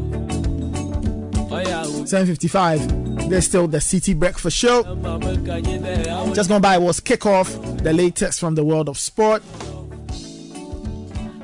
Brought to us by Shell. Now Shell has introduced to our market the Shell Helix HX320W50. The right multi-grade motor oil that meets the demands and needs of commercial vehicles that run on petrol engines. Shell Helix HX320W50 contains additives that protect the engines of older vehicles while reducing maintenance costs. There's no substitute for good quality motor oil in your car. That's why you need Shell Helix HX320W50. Now it comes in three sizes. The drum, which is the 209 liters. They've got the 5 liter and the 1 liter as well. Visit your nearest Shell station or accredited Shell distributor and ask for Shell Helix HX3 motor oil and give your car the treat it deserves. Shell Helix, designed for ultimate engine performance. Go well. Kickoff is also brought to us by Lechero Savings and Loans, a safe haven for depositors who value security as well as competitive returns. They've got flexible deposit products for 91 days, 182 days, 365 days. Open a fixed deposit account with Lechero today. Call them on 0577 707 700 and let's achieve your goals together. Lechego Savings and Loans, a trusted haven for your investments. Lechego, let's improve life.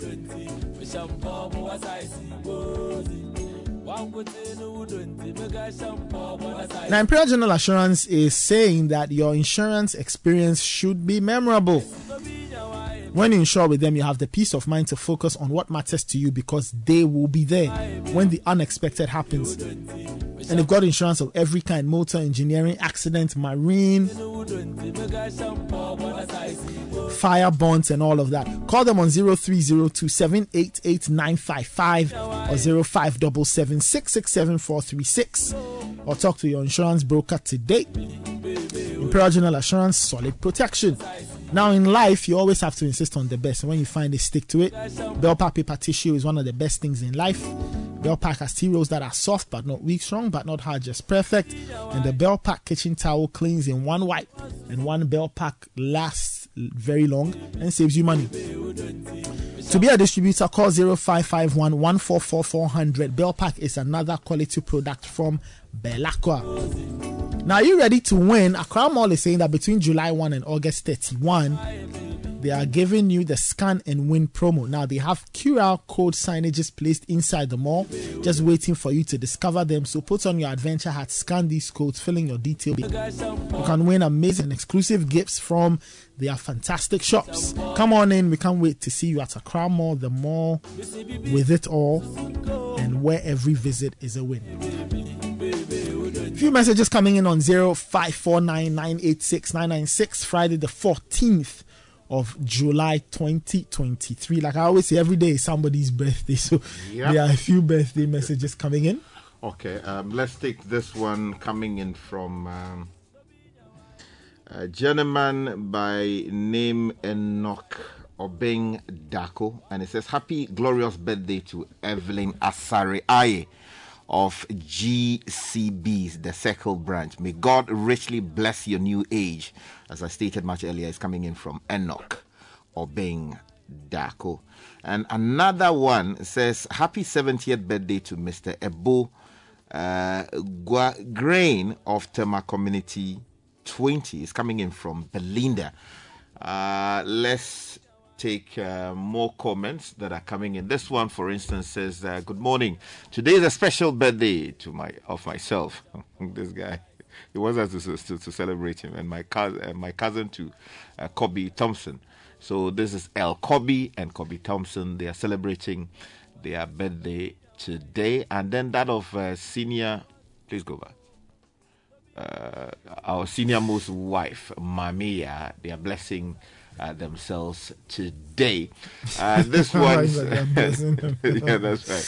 This one from Thomas Dalioso of the Ministry of Finance says that, please, I want to wish Madam Henrietta Nana Kwachoa Akofo of the Ministry of Finance a belated happy birthday.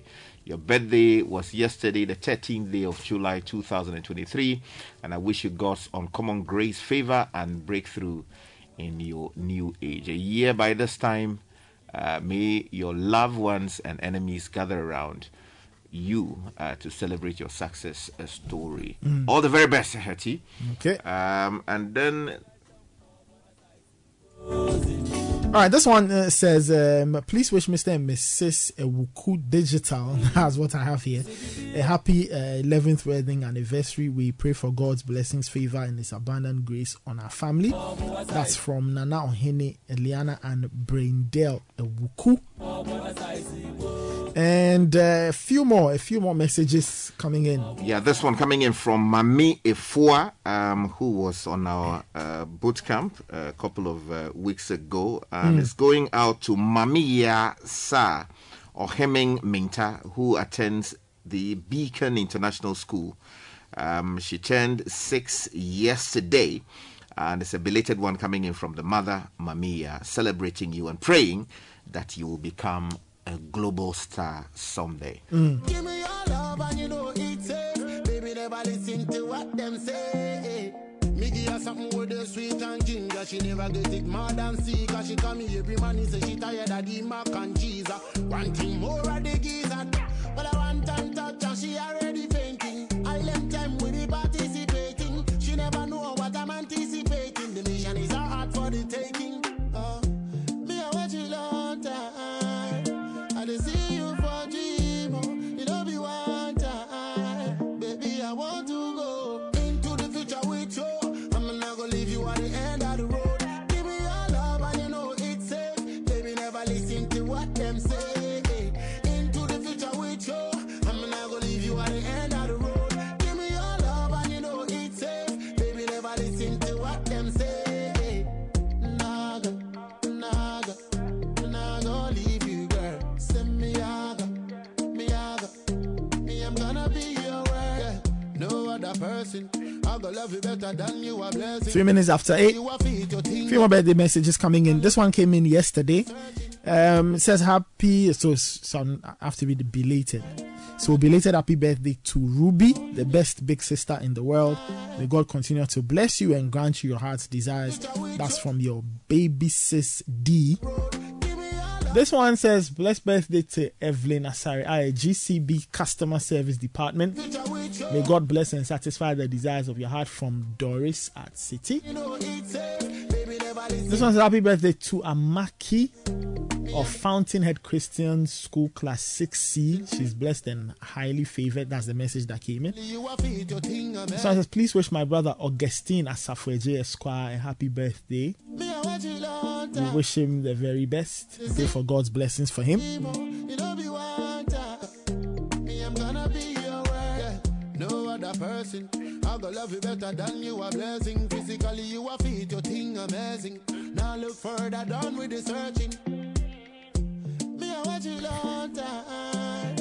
Alright, this one says, kindly wish my wife, Mrs. Eva Ejari Metal of the Health Information Services Department of the 37 Military Hospital. Message is coming from Frederick Ejari Metal of Omnibasic Bank of Radio. This one says, happy birthday, Philip Oredu from Team Cowbank. Thank you for all you do for Cowbank.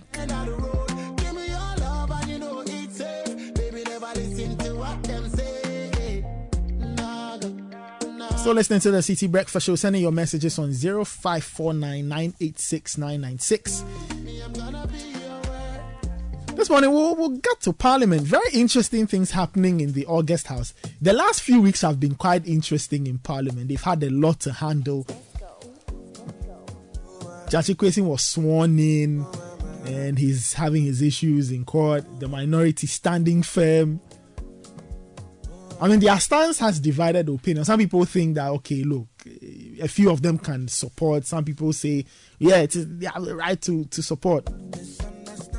But in terms of Parliament's internal working, so yesterday, the Speaker set up a 7-member committee to just look into this tape flying around concerning the IGP and all of that.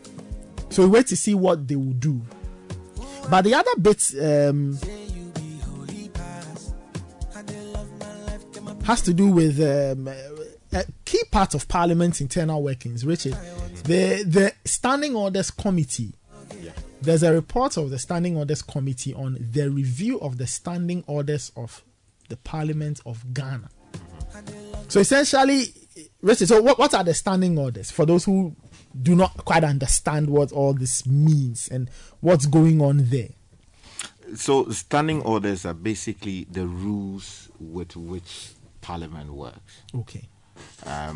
Beyond the Constitution and other laws that govern how things generally run, in Parliament, these rules, these laws are supported by the internal rules of Parliament, which guide procedure.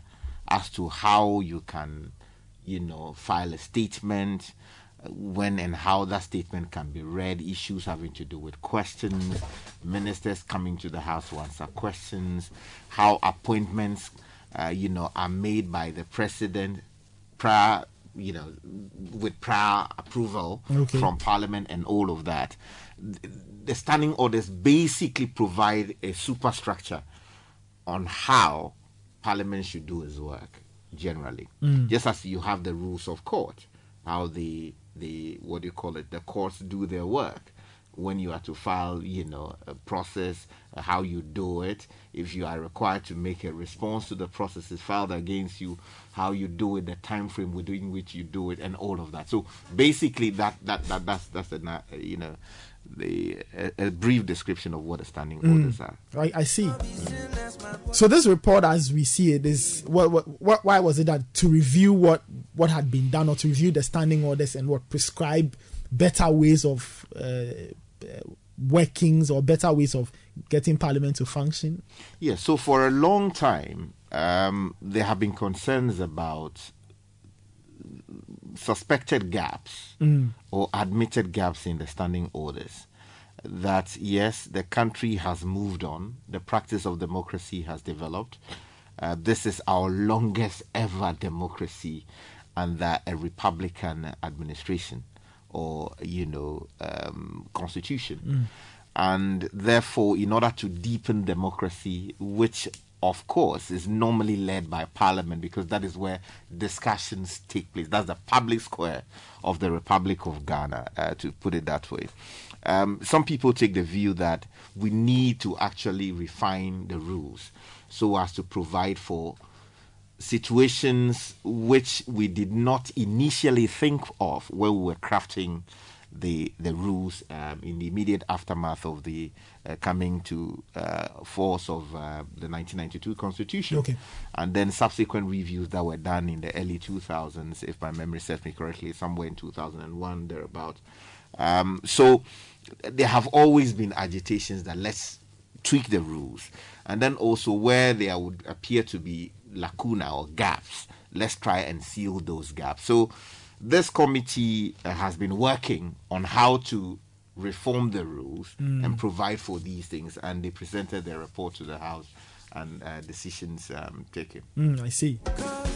Very interesting list. So the a key part of what they did was the realignment of committees. We do know that Parliament functions heavily on the small committees that come together to really prop up the work of Parliament, because away from the discussions on the floor, there are committees that actually look deeper into all the things that come to the floor, you know, or critical matters of national interest. So really that's what the committees do.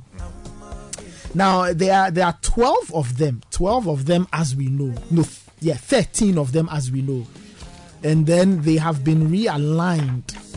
Well, the committees generally are more than that. They are more than that. Okay. Yeah, we have standing committees, and we have, you know, standing committees and select committees. Okay. But what has happened generally is to deconstruct some of the committees and look at the specific elements of these committees and see if it is possible to hive off specific functions and give it to a new committee, which would do the work. Because there's a view that, for instance, you know, the Committee on Finance deals with everything that budgets has to do with and all of that. Of course, there's a committee that deals specifically with allocations like that of the Electoral Commission and some constitutional bodies, you know. But there's the view that why give the Finance Committee so much power? There are matters that require specific expertise. So, for instance, if it has to do with a budgetary allocation, which is related to matters having to do with health, and the matter is squarely within the competence of the Committee of Health, why then should it be merely because it's a budgetary allocation or matters having to do with the budget, let's confine that to the Ministry of the Committee on Finance? So there have been attempts made to strip away some of the powers currently vested in, you know, existing committees and vest those in new committees that have been set up, or realigned committees, as to give greater efficiency to what happens in Parliament. I see. So the committees, like you said, they had been realigned. So there's a the report states a list or a certain number of committees, okay, that have been realigned, and new committees have been introduced per the report. So there were 13 of them that were realigned. 13 committees that were realigned. Some of them we do know of because we hear from them or hear of them in the news. And then there are new committees that have been created as a consequence. So if you go through the list, like I said, there are 13 realigned committees. So Committee on Gender, Children and Social Welfare, Committee on Lands and Natural Resources, Committee on Information and Communications, Committee on Employment, Labor Relations and Pensions, Committee on Trade, Industry, Tourism, Committee on Youth and Sports, Committee on Energy and Petroleum, Committee on Roads and Transportation. We hear of them quite a lot. Committee of Privileges and Immunities. We also hear of them. The Appointments Committee, which I can say probably is the most popular because you have a lot of ministers facing that committee for the averting and all. Judges and all of that. Judges and all. Committee of the Whole, that I did not know of. Committee on Government and Parliamentary Assurances, and Committee on Chieftaincy, Culture and Religious Affairs. So the new committees that have been formed as a result, the Committee on Economy and Development Planning. Economy and Development Planning. You know, for some time we've had ministry responsible for finance and economic planning. This one is dealing with the Committee on the Economy. So there's a committee specifically dealing with matters of the economy. Generally, we had the term Committee on Finance, which deals with the economy and all kinds of things. So there's a committee now which is to come into force dealing with the economy and development planning generally. How are we developing? Are we working with the reports of the National Development Planning Commission? Is there consistency in terms of how government is supposed to do its work, so that new government comes in and they are doing their own thing without regard to what exactly the general framework of development must look like? Then the Committee on Security and Intelligence. There's also a Committee on Parliamentary Affairs, Committee on Human Rights. This has been a big issue.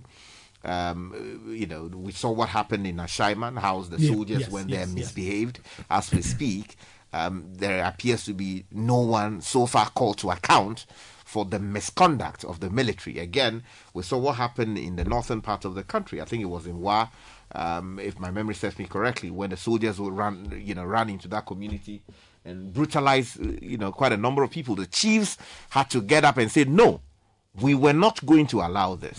So the military must account. And then some, punishment meted out by the military because of that. Okay. Currently, you have the Committee on Defense and Interior dealing with these matters. But what appears to be a clear move now is to ensure that there's a Committee on Human Rights, and it is an important committee in a democracy like this to ensure that they are holding executive and in some cases judicial actions and the activities of individuals and companies in the country. They can deal with matters of abuses of rights. Of course, when the Shrad produces his report, you would expect that, the committee will be looking at some of these things and ensuring that the right things are done. If you remember, recently, former President John Mahama said something about what he would do in his new term, which is to ensure that there is the production of periodic reports on how Ghana is doing with human rights. Okay. Human rights has become a big issue globally. Yeah, it is. And if we do not have an institution carefully monitoring these things and producing reports, that's why I am happy with what he is proposing, that there should be a way of monitoring and to be sure of what Ghana is doing and not doing, so that our marks internationally, and also we can deepen human rights in Ghana. Then you also have the Budget Committee. Hitherto, as I was saying, you have the Finance Committee dealing with almost everything, sometimes including matters having to do with energy, because they are matters of.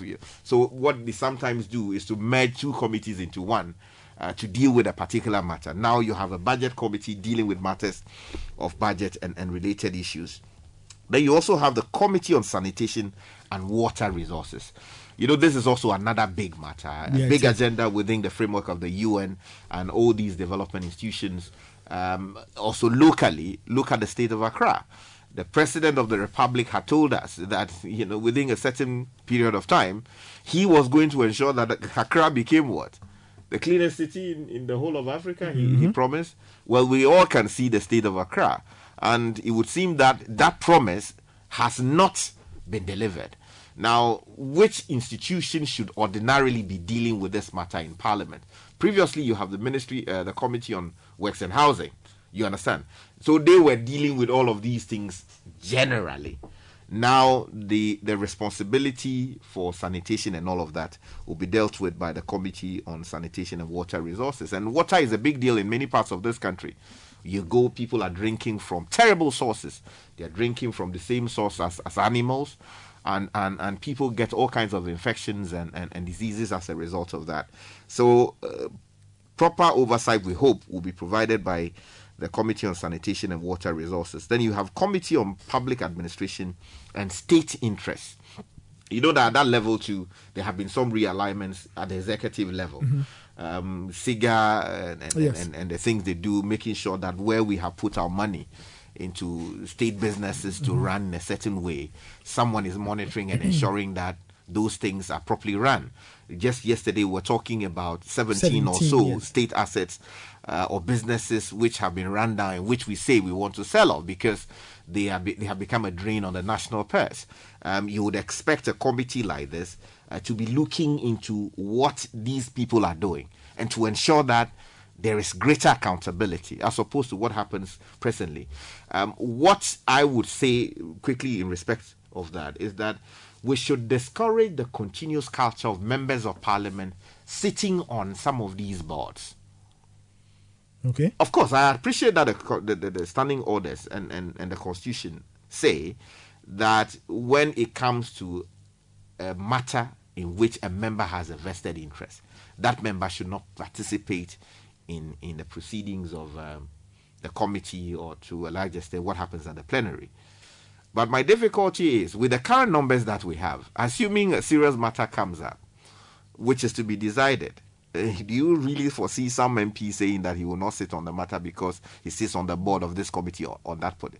I don't think that it makes any democratic sense that we have MPs being, you know, appointed to serve on committees of state institutions when they have oversight role to ensure that these institutions do well. There is some issue of conflict of interest there. I know I'm pouring sand in a lot of sand in the gari of maybe. but look, if we want to practice democracy, I think there are issues of conflict of interest in those areas. And then you have the Petitions Committee. Currently, you know, the framework or the superstructure is not properly defined. So when you, Nathan, for instance, take a petition to Parliament, maybe you were not happy with the comments that were made or on the tape that everybody's talking about. And then you decide that, okay, you are writing a petition to the Speaker of Parliament to deal with this matter. The question is, how should the Speaker receive the petition? How should it be announced on the floor? What should happen after its announcement on the floor? Refer to which committee to be dealt with in which way? You know, a lacuna, you know, appears to have been, you know, the headache in this particular area. And for some reason, the committees didn't deal with it properly in the past. And a new committee has now been properly put together to deal with matters of petition. There's also the Committee on Independent Constitutional Bodies. You know that there are a number of institutions created by the Constitution. Okay. The judiciary is a creation of the Constitution. Acts have been passed to give effect to that. You also have, the Electoral Commission. It is a creation of the Constitution. You have the Shraj, a creation of the Constitution. These constitutional bodies generally are supposed to be independent, yeah. And there should not be any interference in the work. But we have heard consistently attempts being made by members of the executive or some other institutions to interfere in how they do their work. We would expect that the coming into force of this Committee on Independent Constitutional Bodies would provide that institution with some force to be able to rebuff, you know, attempts to actually compromise these institutions.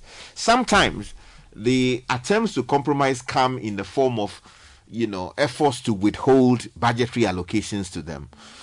So let's say, for instance, the Electoral Commission is granted 10 billion Ghana cedis to work with towards 2024 elections.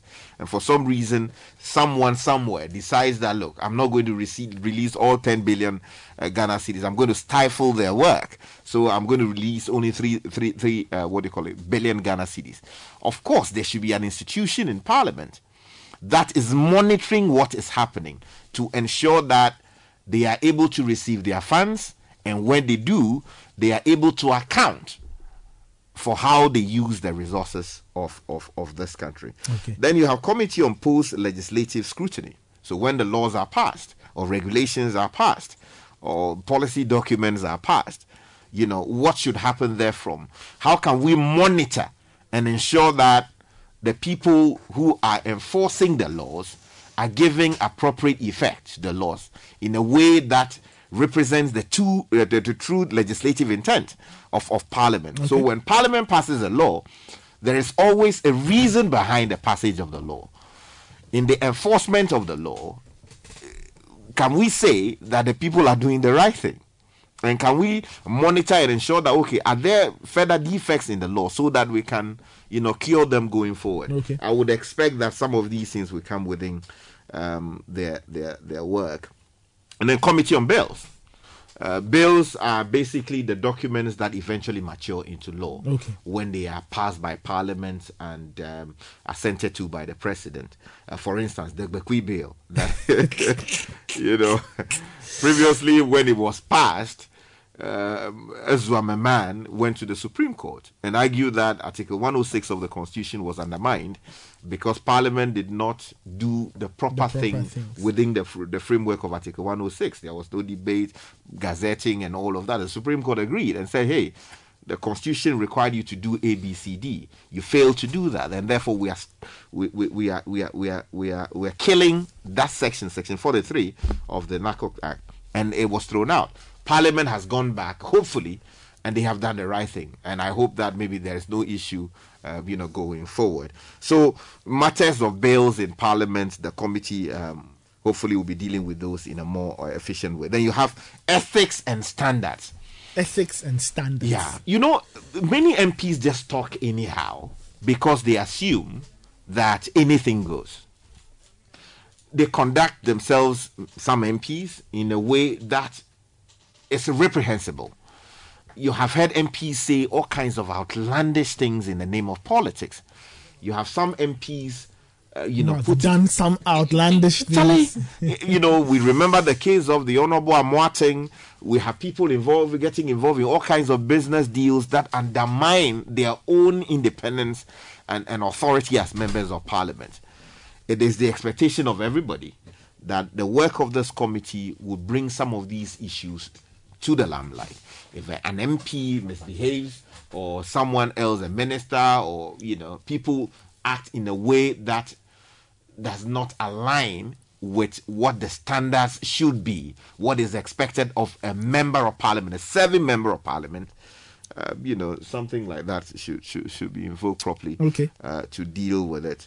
Of course, we also do know that there is also the Privileges Committee, which also deals with, you know, consequences of actions like that.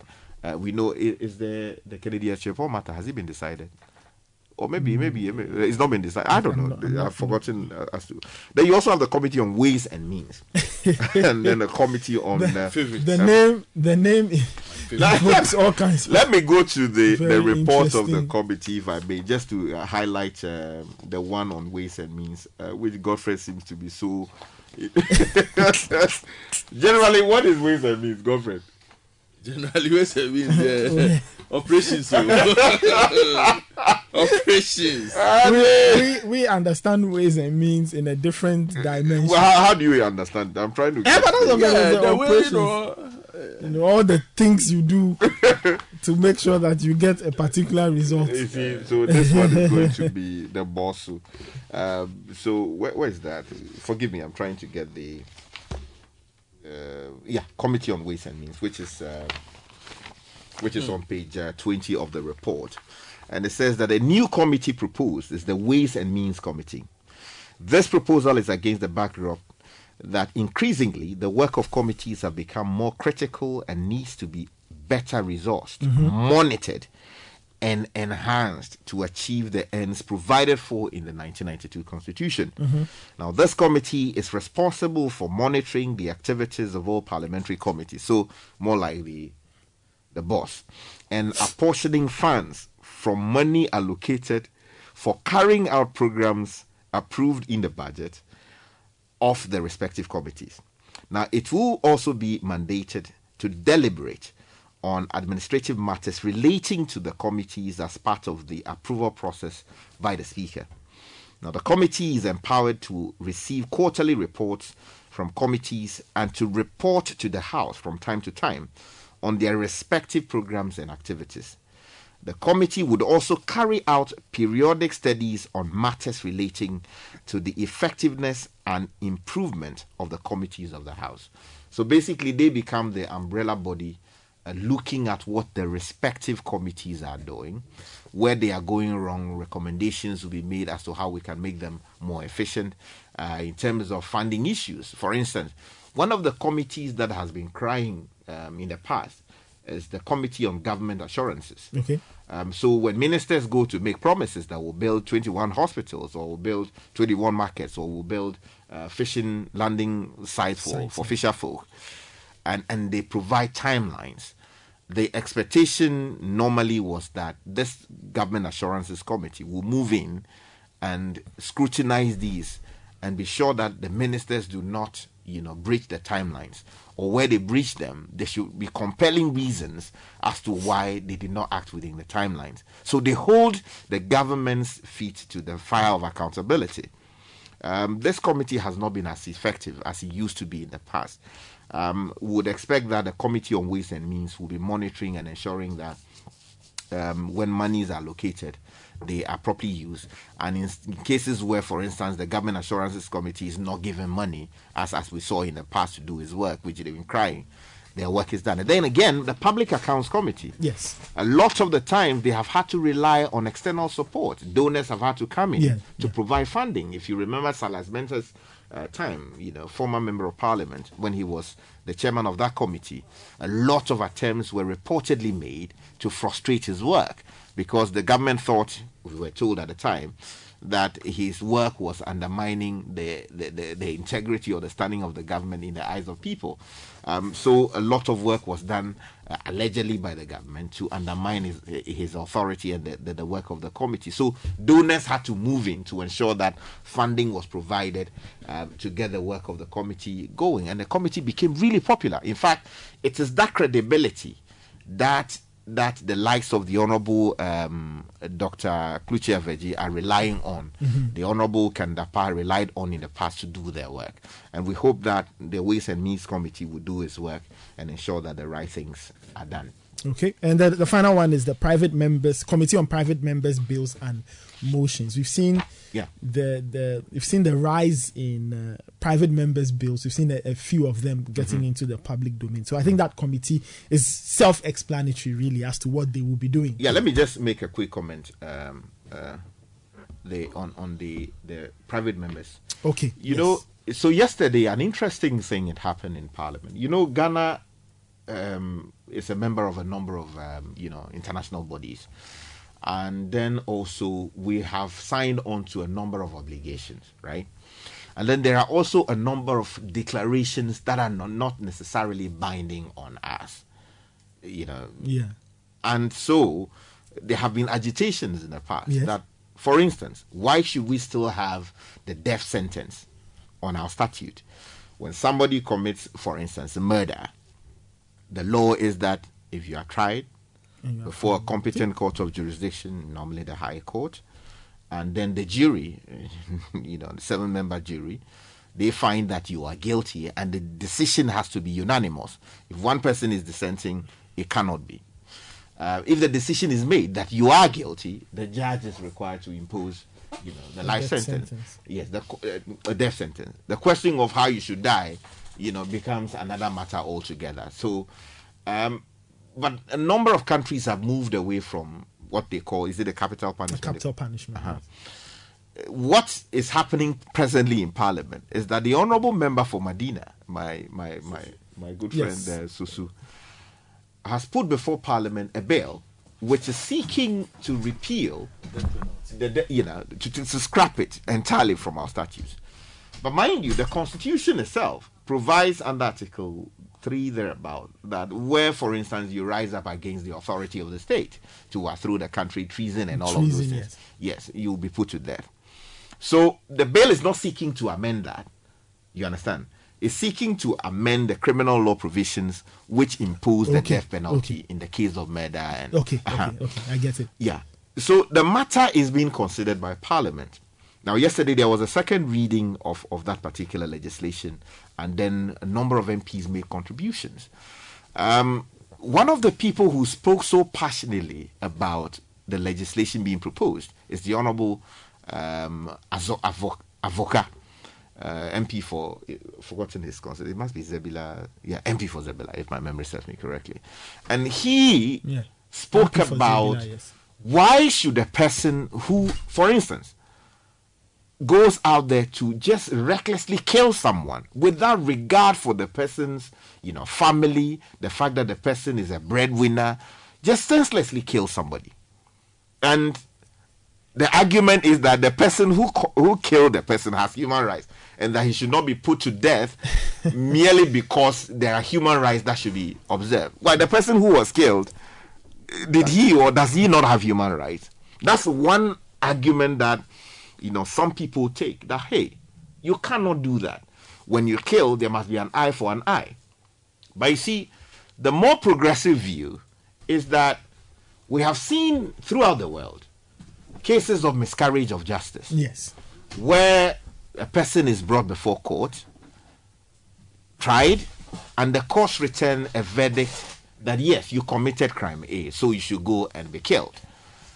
The person is subsequently executed only for DNA evidence or some technology to emerge later to prove that the person who was actually put to death was the wrong person.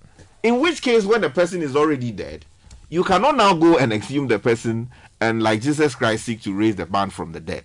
So once it is impossible in those cases to correct the wrong, let us create a legal regime that takes away the killing of people on the basis of an order from a court. This particular one is proving to be somewhat divisive, because some people take the view that, look, when you kill somebody, you should be put to death. We all saw a recent video of how some people slaughtered, police officer. This is without prejudice to what's happening in the court. But people have strong feelings about things like that. Yeah. So if the right people are arrested and they are put before court and subsequent actions announced, the expectation is that certain things should happen consistent with the law. The fact, too, is that although this has been on our statutes for a long time now, our courts, although are sending people into to be slaughtered, lawfully. Our presidents have not signed the warrants for these things to happen. So we are watching that space to see how, that private member's bear would.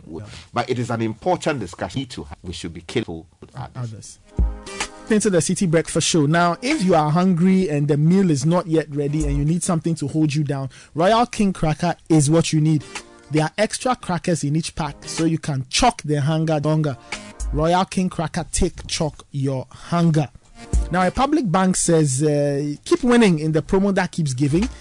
The tap to pay credit card promo reloaded is still on. There are so many things to be won, staycation, aqua safari, cashback rewards, the whole shebang. Live the soft life, we got you. Republic Bank, we are the one for you. Now, if you're looking to get a place to stay which is posh and nice and all, then talk to Sukasa. Sukasa Seasonal Affordable Housing is their offer has a number of things. So they have a 3-bedroom unit with an outhouse, and then a 4-bedroom unit with an outhouse. And you find these buildings at East Legon Hills and Ayi Mensah, and they have convenient payment options. Get in touch with them on 0302 960 865 or send a WhatsApp message to 055 369 7886. Or send an email, info@sukasa.com.gh. Sukasa, building on trust.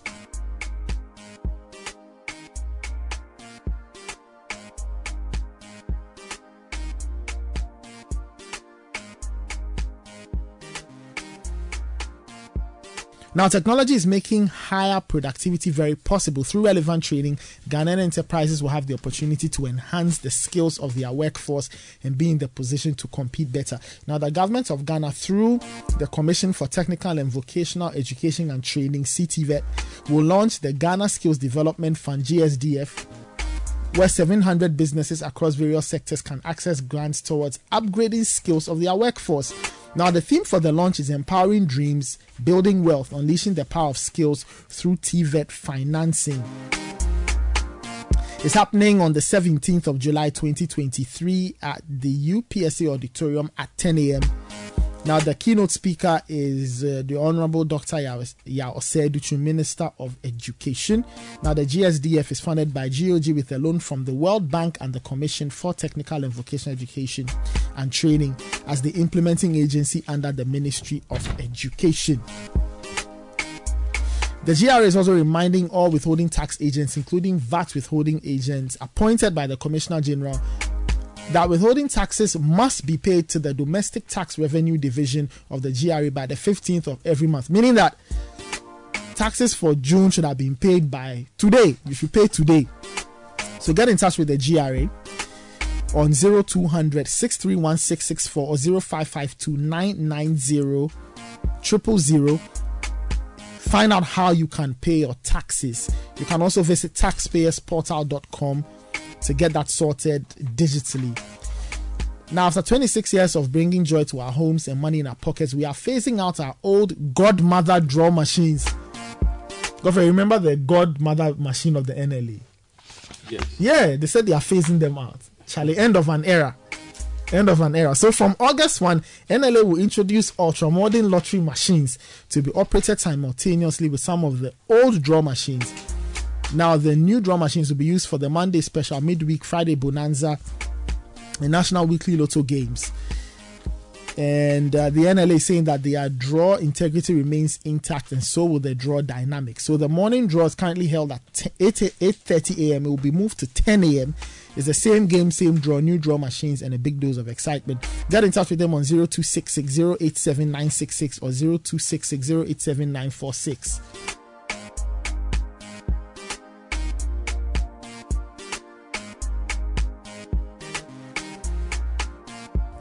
Now, the GRA is reminding people that you need to pay your withholding taxes by close of business today. Now, withholding taxes, including withholding on VAT deducted from suppliers operating the VAT standard rate scheme, employment or payment for the supply or use of goods, any work, supply of services, and all other withheld taxes for June 2023 are due by 14 July. Visit taxpayersportal.com to find out more. You can send an email, info@gra.gov.gh.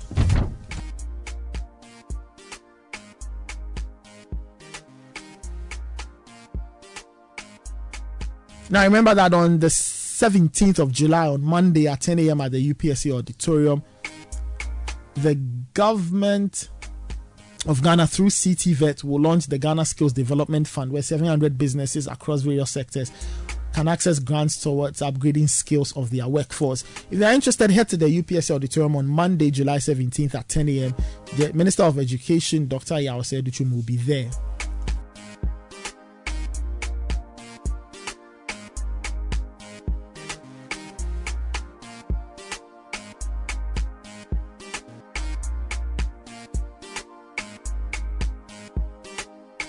So, listening to the City Breakfast Show, sending your thoughts and comments on 0549-986-996. We'll be right back after this short break. Don't go anywhere. This is the City Breakfast Show, the city's biggest conversation. I'm at the point in life, if you understand me or not, misunderstand me or not, me, I'm okay. I'm okay. And if you think I'm wrong or not, long as it's what I want me, I'm okay, I'm okay. 'Cause who are you to judge me like say you be holy past? I dey love my life, get my peace of mind, I dey try survive. We all be sinners, my body, nobody holy past. And my happiness comes first, I never come life to stress, yeah. Nah, I be like Terminator. I did it.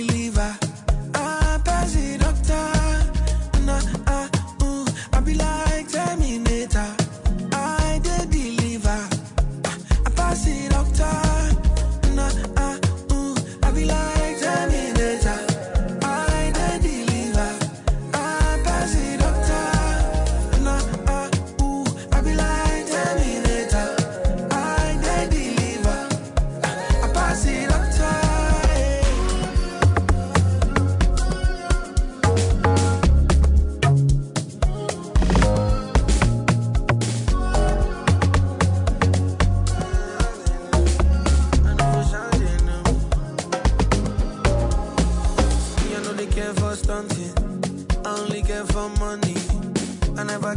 perfect, as long as I'm happy. See me, I know for sure they know me.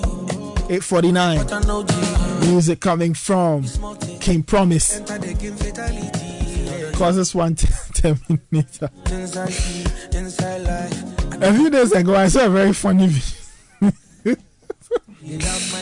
A very, very funny video. I don't know what show it was, but the setting was somebody who was auditioning somewhere.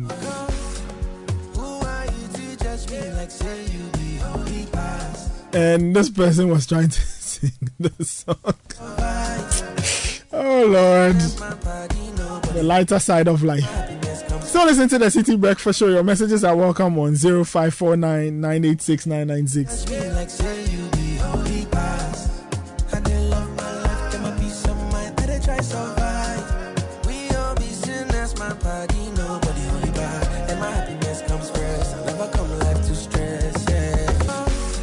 Jose Adoboinla says, Sky, thank you for the insightful information on the works of Parliament. Some of these things are not well explained by the politicians because they want to confuse and rule you.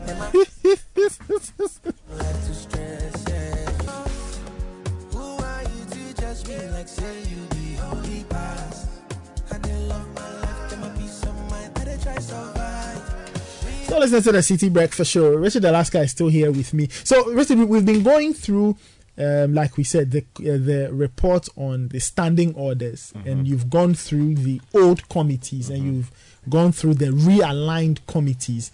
I don't know whether you have other bits of info to share with us. So for instance, you know that we've had an issue with mm-hmm. How MPs attend Parliament, how their attendance is recorded. In some cases, in the past, we've had situations where MPs just go write their name in the register at the mails room, and then they gone. They don't stay for the work to do the work, and they go and do other things. Sometimes they argue they are in committee meetings and all of that. And then some of these things come up when issues come up as to whether the constitutional requirement that certain numbers be present in Parliament. Yes. The reason why I went to court regarding the budget approval and disapproval, and then also Justice Abdullahi also went to court. You know, some of these matters have been taken on board by the report of the committee. For instance, on attendance of members of Parliament, the committee report says taking into cognizance of the taking cognizance of the frequent concerns raised by members in respect of records of attendance in the votes and proceedings, the committee recommends the adoption of the signing of an attendance register in the chamber by manual or electronic means. The signed register of attendance is expected to be evidence of attendance of a member in the chamber. Now, this, the committee hopes, would address the concerns associated with attendance of members as recorded in the votes and proceeding. You have someone doing let's speak to Dr. Rashid Draman. He's Executive Director of the African Center for Parliamentary Affairs. We'll get his thoughts on, you know, on these reforms that Parliament wants to enact to see how it will lead to the benefit of its own operations. Dr. Draman, good morning, and many thanks for joining us on the City Breakfast Show. Good morning. Great. Your initial thoughts on these reforms that Parliament wants to put in place. It's looking at some of its committees. It wants to realign some of them. And, you know, what do you make of this step taken by the August House of Parliament? Well, let me say this has been... very, very long overdue. The reforms, the kind of review of the standing orders started more than 10 years ago. Parliament after parliament tried, and then you know, I don't know, sometimes not able to wield enough political capital, the initiative dies, even after a lot of investments. Because I remember our center invested a lot of money. Ghana did same. Before then, I remember CDD and so on.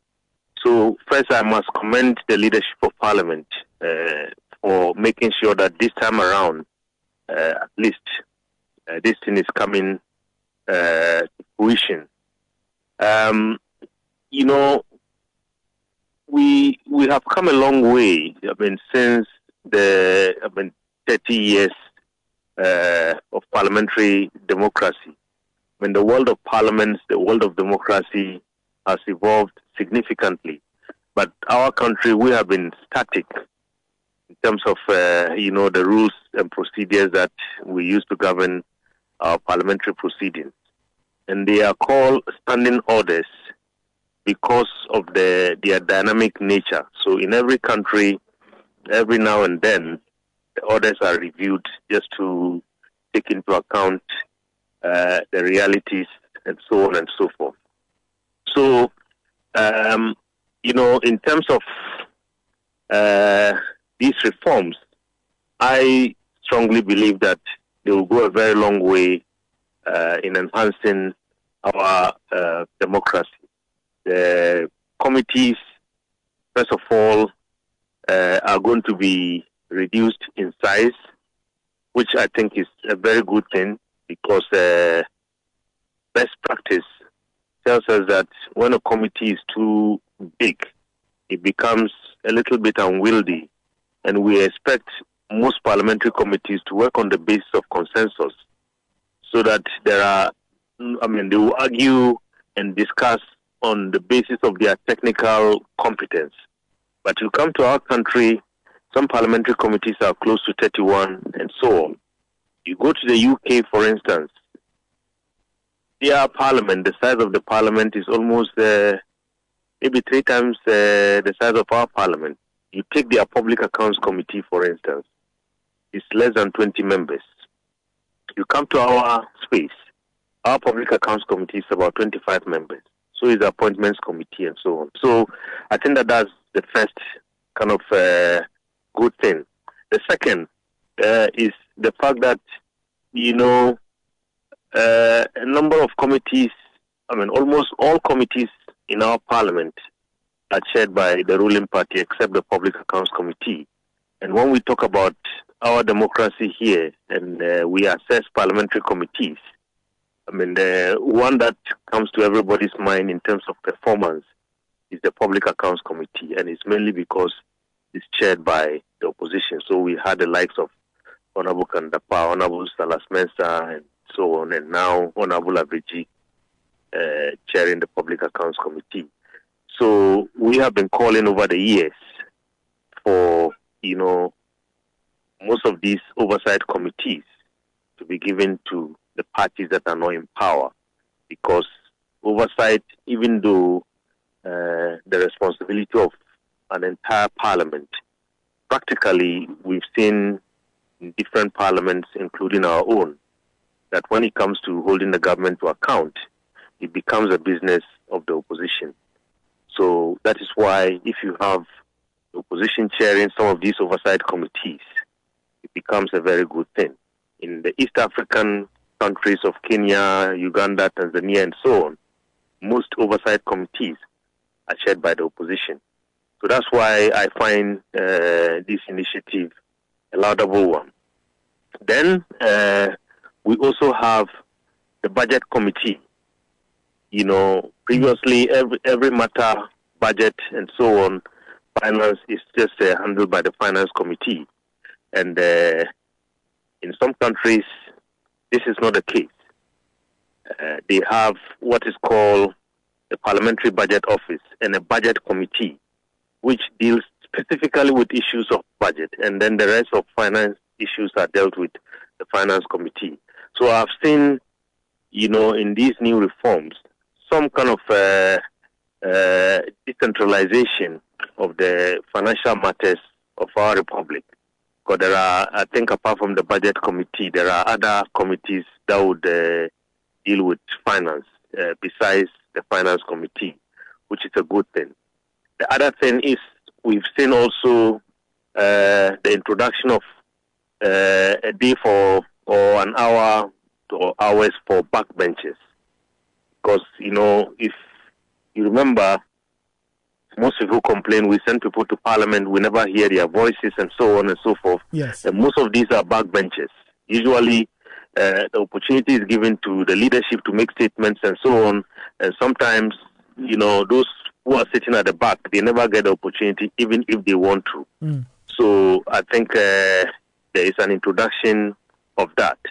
Then we also have the kind of private members' bills, which started during the 7th Parliament under Right Honourable Michael Quay. Okay. Now I think the frontiers are going to be expanded so that at least we can get more private members' bills and so on and so forth. And then we also have, you know, the introduction of a committee on post-legislative scrutiny, which means that, you know, the laws that have been passed in this country, every now and then, the committee will look at these laws and see whether they are really responding to the gaps that they were supposed to fill.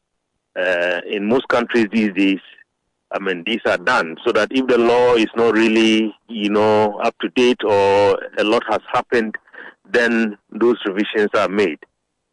So I think all in all, I mean, the reforms are quite far-reaching, and I believe they would enhance, I mean, our democratic practice. And then one thing that I forgot is the fact that now I think most governance institutions in our country are going to have to come before Parliament, at least to account for their stewardship, even if it is just maybe accounting for how they use resources that were appropriated to them by Parliament. Okay. You know, it's only government ministers who show up before, and we know the tussle, for instance, in this country when Parliament wants even the EC, for instance, to come before it to answer certain questions. I mean, it's not in their standing orders. But now I think they want to make sure that there is some clarity and there are some kind of procedures and structures in place to make sure that all these things happen. We would have loved to see, you know, a lot of the oversight committees, I mean, just beyond the appointments committee chaired by the opposition. But if you read the reforms, I think some of those committees are now left to the discretion of Parliament to apportion on the basis of numerical strength in the House.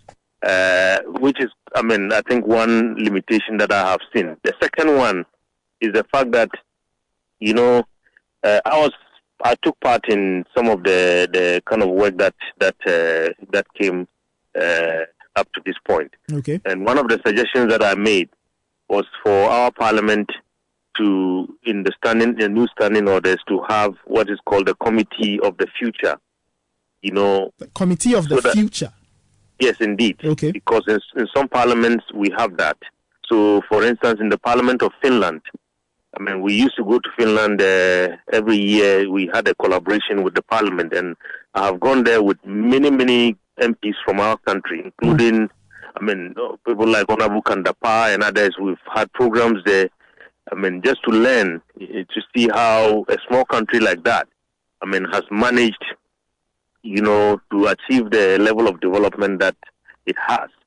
And one of the committees that, I mean, they have, which is amazing, is a Committee of the Future, where, you know, MPs just sit down and imagine various scenarios about their country and try to see how do we reposition our country, I mean, in order to respond to some of these things.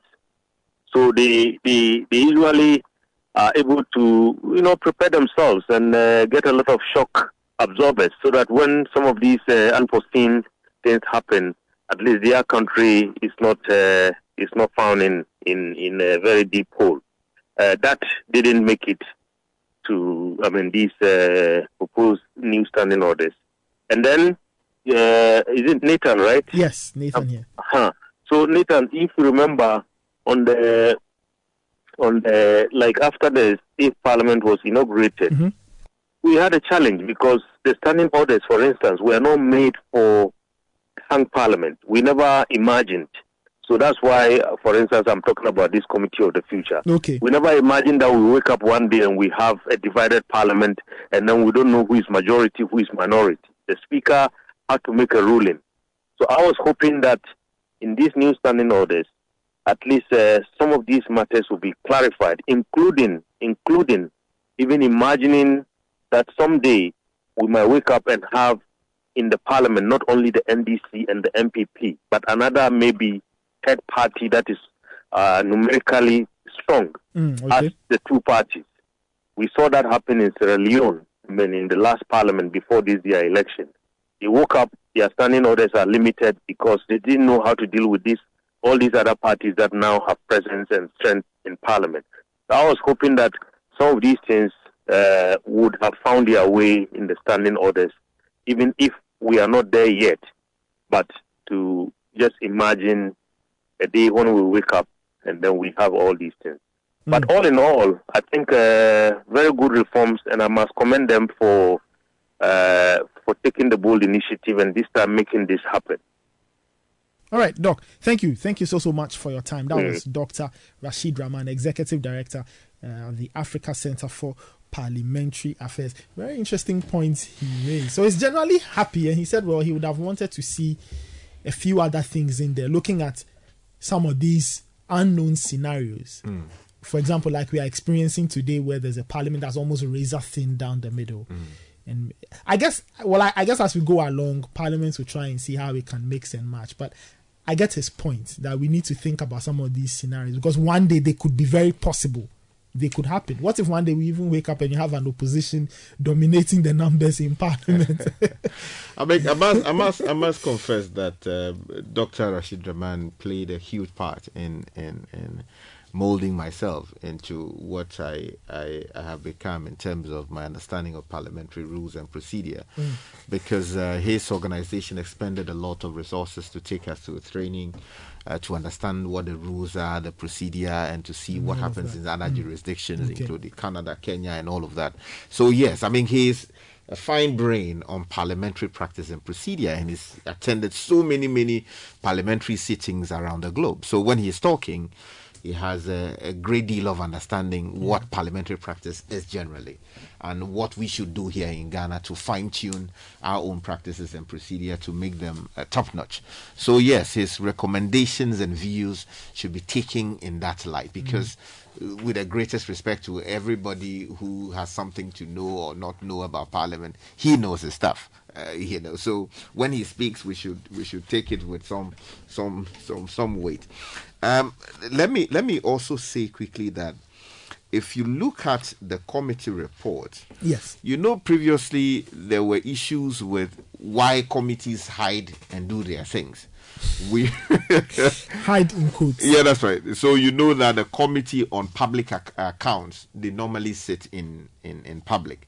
It was spearheaded previously, and it has become the standard for public sittings of committees of the House. Yes. And then also about the Committee on Appointments. Again, they also traditionally sit in the public domain, and they do their work.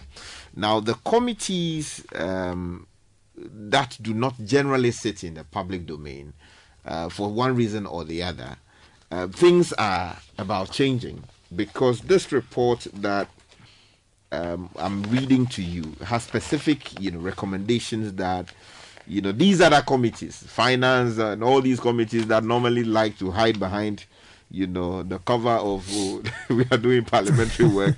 They are saying that they should generally sit in the public domain unless it is determined otherwise, that maybe because of ABCD sensitivity of a particular information or all of that, those matters should be discussed behind closed doors. So, for instance, the specific paragraph that deals with this says that since the inception of the Fourth Republic, the Appointments Committee has held its sittings in public.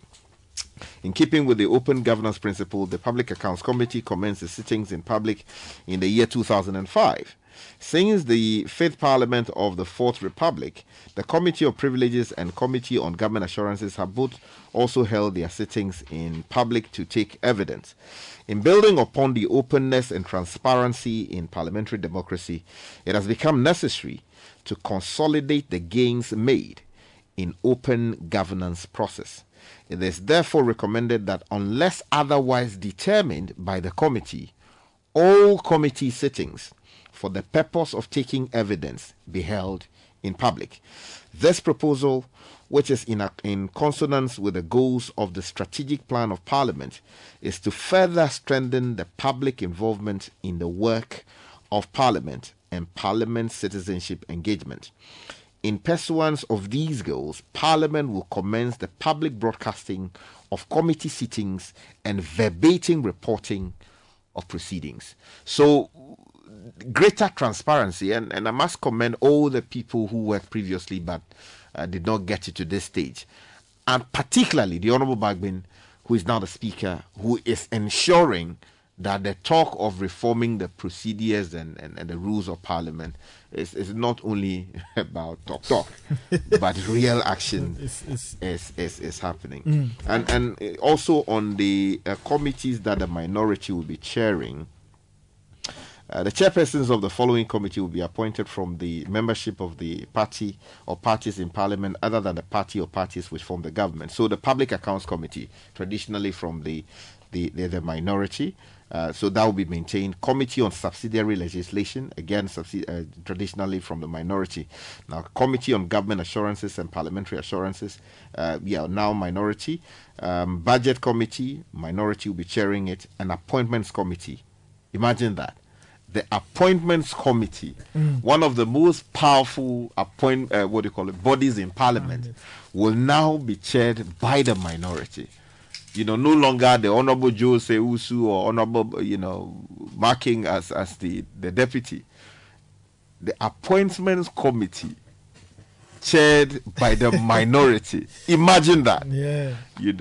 We should expect some interesting days ahead. We should. Still listening to the City Breakfast Show. Your messages are welcome on 0549986996. A quick message from the GRA. They say that they've received complaints from sections of the tax-paying public, especially taxpayers registered with the Medina Taxpayer Office, who are being called by an imposter named Justice Mensah, posing as a staff of the GRA. Now, Mr. Mensah has attempted to defraud taxpayers in a special registration exercise as well as to pay taxes. Now, the GRA is telling everybody that the authority has not engaged or contracted any individual, company or group of persons to carry out any special re-registration exercise on its behalf. If somebody like that calls you or you hear of a scheme like that, contact the nearest police station or speak to the GRA at their head office off Starlet 91 Road near the Accra Sports Stadium, or call toll free 0800 900 110, or send an email info@gra.gov.gh or visit gra.gov.gh. Now, in line with the government of Ghana's digitalization agenda, First Atlantic Bank's collection platforms provide corporate institutions, SMEs and individuals easy and convenient payment services for the following: GRA payments, government agency payments, post and prepaid ECG payments, and SNIT Tier 1 pension contributions. Say goodbye to the stress and hassle of payments and switch to First Atlantic Bank's payment platform today.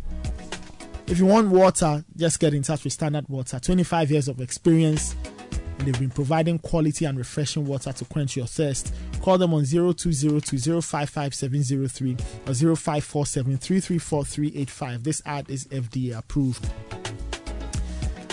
If your thing is insurance, speak to Old Mutual. They are 10 years. They've been doing great things in the last decade. They were the first to introduce an WhatsApp insurance and an annuity package.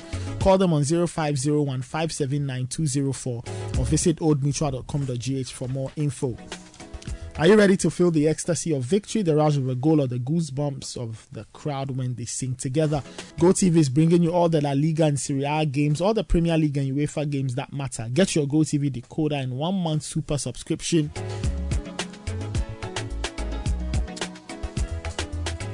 for 249 cities and enjoy all the great games because it'll be football overload. Go TV, love it.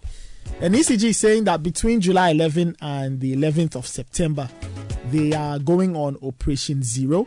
They will be deploying ECG staff to the premises of customers to demand payment for outstanding bills, and they'll be assisted by a security agency. So if you do not get your act together or you try to interfere with the exercise, you will be apprehended. Now, ECG says that the Public Utilities Regulatory Commission's LI gives it full access to installations. Therefore, customers and the general public are advised to cooperate with the ECG to carry out its mandate. Help ECG to serve you better.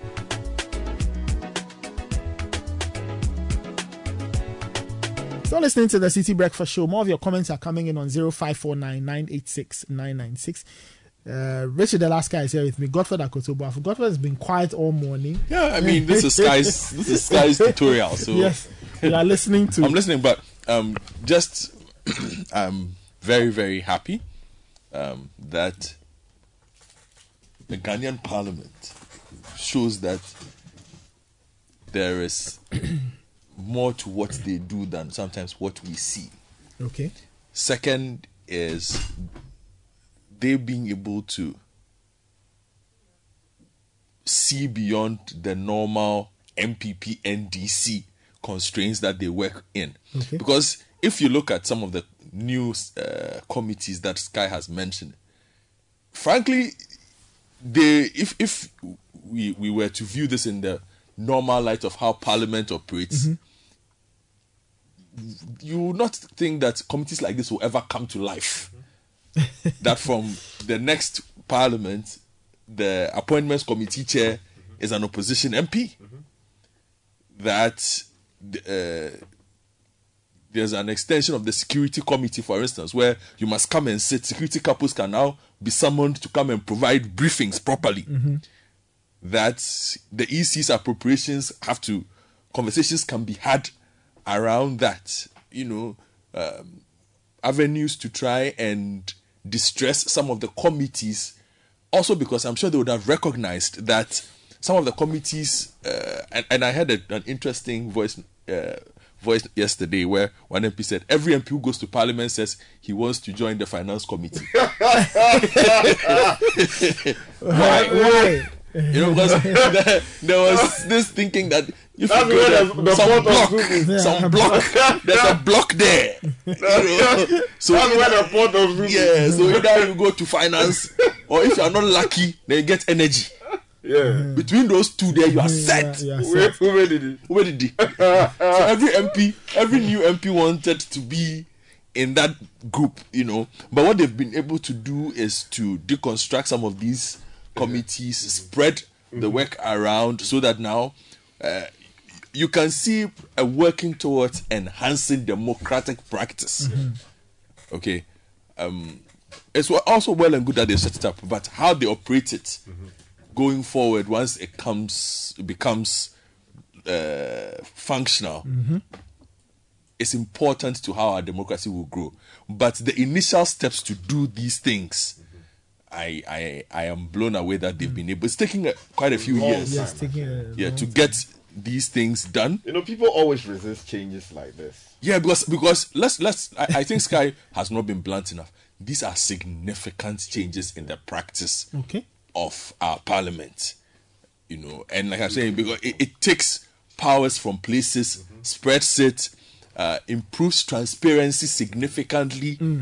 Both within Parliament, increases perhaps some of the checks that it can now have on certain institutions. These are things that we require in our democracy. Hopefully they do not get abused or used improperly. But in the spirit that they have decided to do this, these are far-reaching democratic reforms that we have been craving for. And look, realigned committees, new committees. So there's a committee on security and intelligence, parliamentary affairs, human rights. You know, because I always tell you that if we're to do a conversation around global topics now, human rights is a key conversation that we don't really take serious in Ghana. and it might have been hidden in some corner, but now it has its own committee, okay, a budget committee.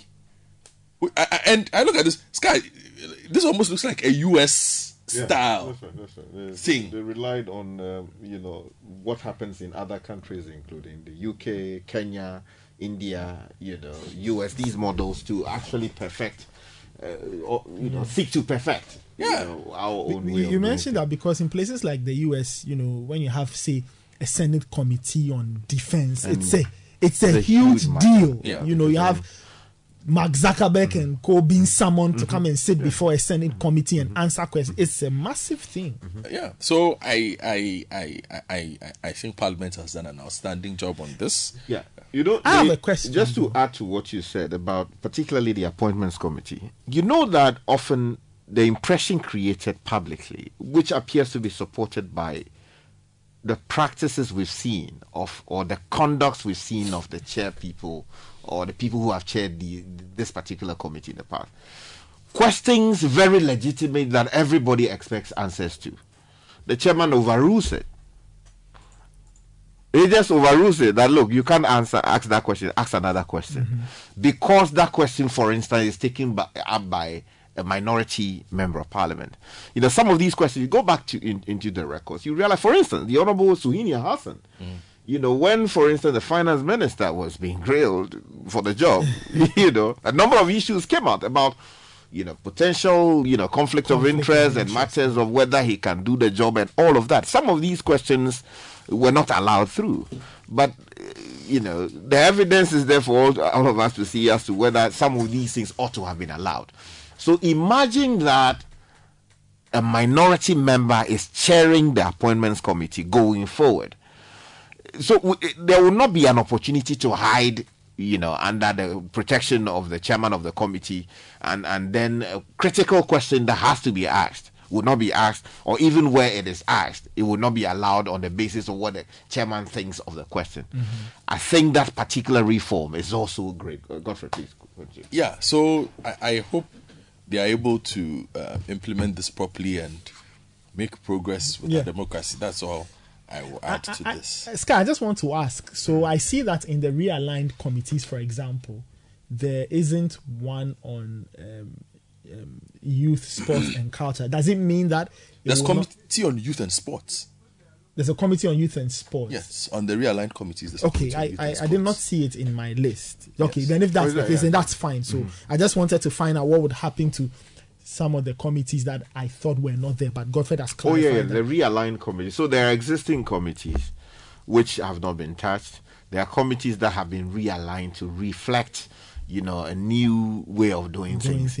And then there are new committees to deal with specific matters. Okay, you know, and you know. I'm just reading, for instance, the Committee on Security and Intelligence. Let me just read this out.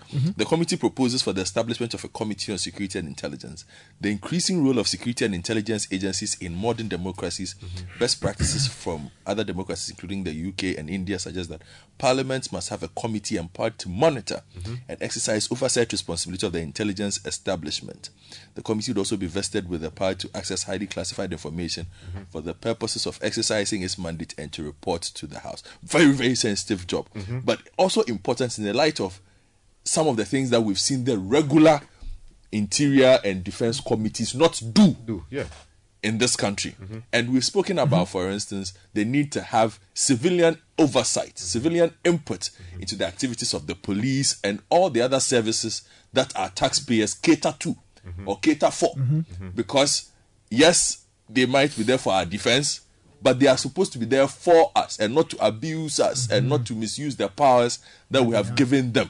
So to have a committee of MPs outside of the committee on security, defense and interior, I mean. Yes. And I don't even see that committee anymore. No, so that's why I'm saying that. So there are realigned committees. Yes. So I am particularly happy with this one, and I will be watching closely. Because that's your area. You this one. I'll be watching that one and the Committee on Human Rights. These are key. These are very key because we've had quite a few. Otherwise, If we had this, imagine if we had this committee on human rights doing that shaman misbehavior. Yes, yes, yes. Immediately, somebody is making an appearance. You are providing documents. Who signed off what? Mm-hmm. So that we, the general public, we, the citizenry, would know that there are people who are looking out for our interests. Mm-hmm. Mm-hmm. And that is my charge to the people who will make up these new committees. You are going there for our interest. Our interest. That means the general public. Do so. Somebody sent me a text message and is asking, what about a committee for consumer protection? Oh, no, that will come under trade and related matters. Just to add to what Godfrey said, you know, I would have pushed for the committee responsible for national security to come under the domain of the minority. Why? Because often they seek to protect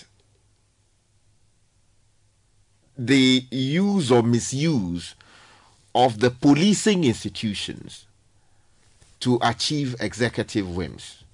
Okay. Do you understand? So, in cases where, for instance, when whoever was responsible for the military intruding into parliament on the day they were trying to elect a new speaker, as we speak, that matter hasn't been, investigated. It's not been investigated.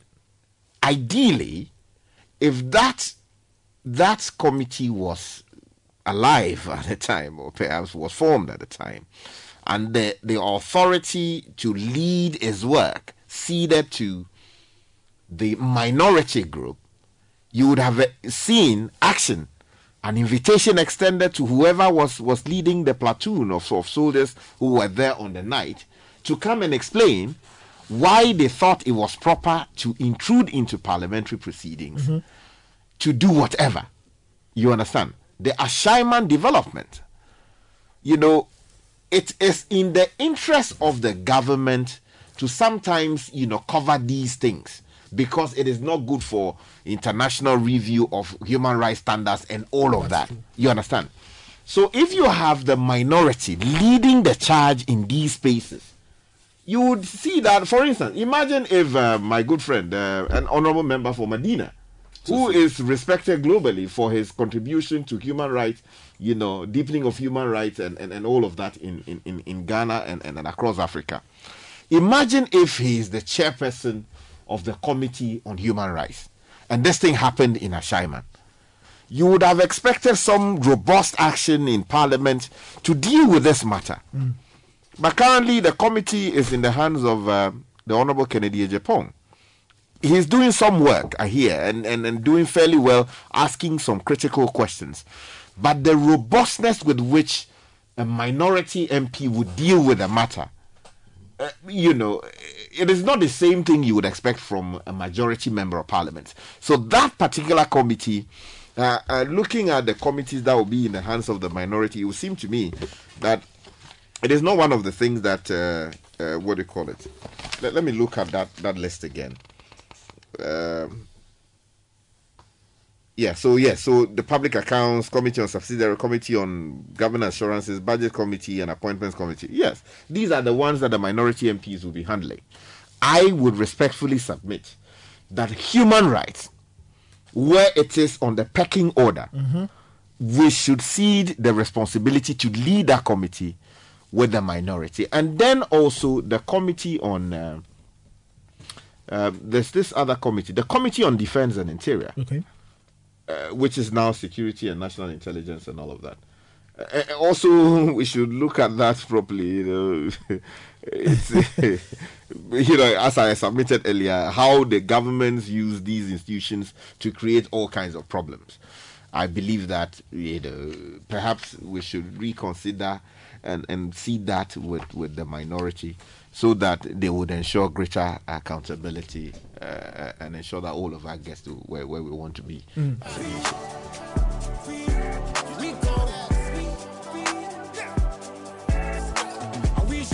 Can you hear this song? If you hear this song, get your kicks on, no time, my brother, we gone. You need a grow no more. We not for waste time for no pagan brothers. No more. They will see me for countryside. They be there, they go see me, oh. They go follow man, them go, oh. For countryside.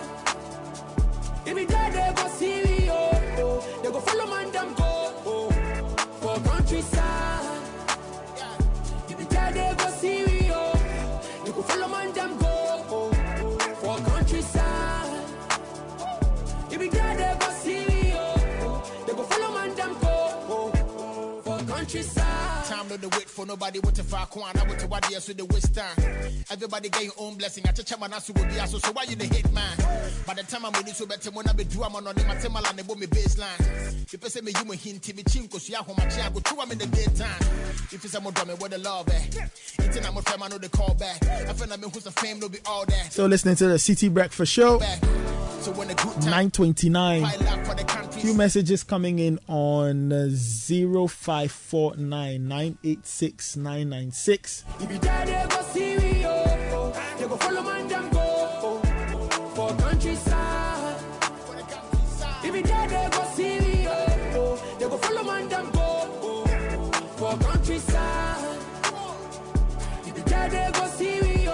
Sending your messages on 0549986996.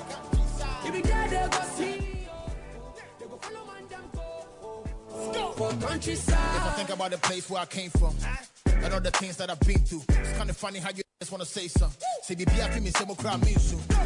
Cause I started off broke. Oh, mummy, I'm a call, but the nigga don't choke. Nobody for trying me if you know they want smoke. I know it's hard, but I'm giving y'all hope. When you're feeling like the world is against you and you're back against the wall, God is gonna send you an angel. Now, me, baby, I go rise when you fall, so don't stop. Stay strong. It'll be overnight, it will take long. When you go 10 times down, you go rise 10 times up. Sing along. Can you hear this song? If you hear this song, get your kicks on. No time, my brother, we gone. We gone. You know, you need a crown no more. We no fi waste time for no pagan brothers. No more. They will see we for countryside. If we die, they go see we oh. They go follow man them go for countryside. If we die, they go see we. Countryside. 9:30. Still listening to the City Breakfast Show.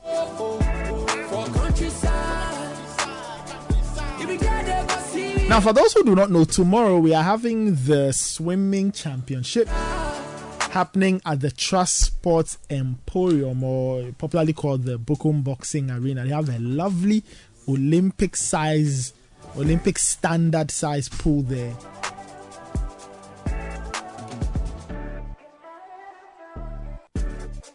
I'll be giving you details on the teams that have registered for that event before the show ends. Maybe you are part of the team and you didn't know that your team had registered. So I'll be mentioning the teams that have registered for the National Swimming Championships that are taking place over the weekend, tomorrow and Sunday, organized by City TV and City FM, and we are partnering the Ghana Swimming Association for that. We'll get to that in a bit though, but let's talk about skills development. I have Dr. Fred Che Asamoah. He's Director General, the Commission for TVET. And like I said, Monday there's an event that is happening at the UPSA Auditorium. And Dr. Asamoah is here to give us some more details. Doc, good morning. Welcome to the City Breakfast Show. Good morning, and thanks for having me. Wonderful, wonderful. We do know that the Ghana Skills Development Fund is a challenge fund that addresses the skills needs of enterprises, right, operating in both the formal and informal sectors of the economy.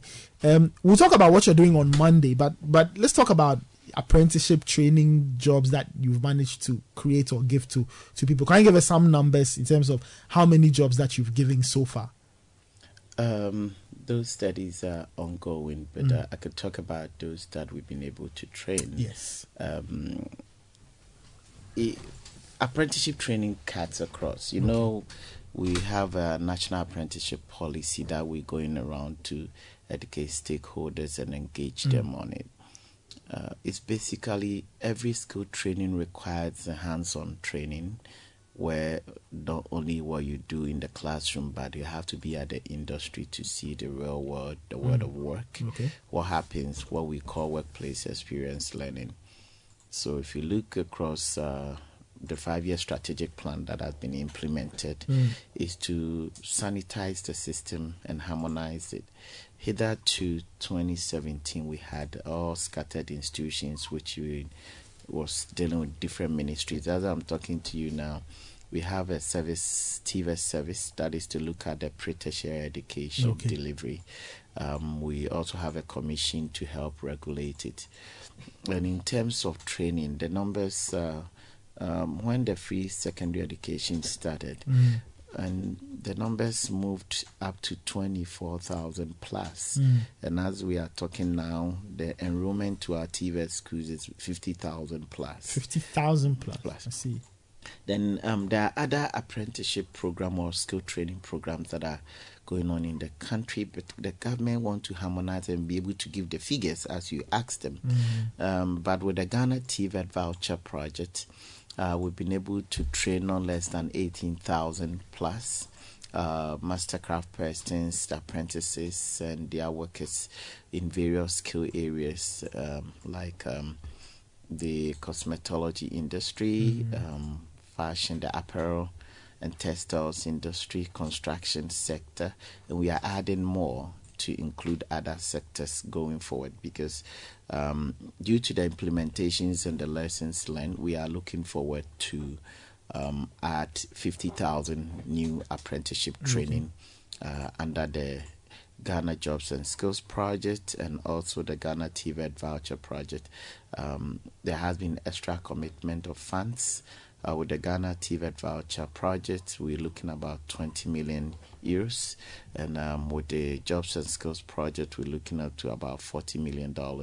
So all in the quest to make sure the gaps in skills that we need as a country is bridged, and also to make sure the informal sector training is simple, because when you look at industry, industry doesn't care about whether you got trained in the informal sector or the formal sector. Industry looks at standards. If we got to deal with electric installation, we wouldn't say because this is an informal person that is fixing it, so the standard is different. If this is formal person, no. If you got to deal with auto, you cannot allow somebody to fix your car because the person is in formal sector, he can fix and kill you, or the person is a formal sector, he can fix and kill you. So the standards are also being, we want to bridge it. The good thing and the good news in Ghana is that Ghanaians love to learn. And the fact that we had a lot of them going to the informal sector to train means that Ghanaians love to have skills. The only thing is we have always seen them in the informal sector. So either we are underpaying them or we are overpaying them, or that there's no responsibility and accountability between both the service provider and the one that is benefiting from the service. So all these things have been put together with the National Apprenticeship Policy, and also to make sure that there's a harmonized system to ensure certification. So we've gone through the first year, 5-year strategic plan from 2018 to 2022. And this year we are evaluating it and we're working on the next strategic plan. I think on the 21st, we'll be validating the draft strategic plan. The ministry, the commission for TVET and the Ministry of Education will be validating the 5-year strategic plan, and we'll move forward for cabinet to review, update it, and approve for implementation. That'll be looking forward to the next. We'll be looking forward to the next 5-year strategic plan for TVET. It helped if we have been doing this from independence and having strategic plan for TVET now would have been good. The students are writing examination now, TVET exam, and we have serialized the exams, and I'm excited to see the seriousness in our TVET students. Hitherto we thought the TVET students are rowdy and now I'm just coming from Accra Technical Training Center, ATTC. The calmness in the exam. You will never think that the examination is going on and everybody is doing their independent work. As challenging as it might be, because everything, when you start, it might have teething problems. I believe that from what I've seen and what is going on, if the country is to continue and improve on this and focus on individualizing our training, and that's what TVET does. If you do competency-based training, it's based on your strength. The fact that you can run faster doesn't mean I cannot get to the same place that you get to. So we focus on teaching and learning. So with this exam, students will have time to improve on their weakness and their strength will be enhanced. Instructors, in TVET, we say facilitators, assessors, they will also be focusing on ensuring that the students are being given skills. And you can be good with your skills when you are numerate and literate. And we don't say... You can count and read. Exactly. So it's a very critical part of our TVET system. And these things that have been put together and is being worked on government, it's laudable. We have a lot of unsung stories as country that we need to be proud of. We shouldn't only talk about the bad things.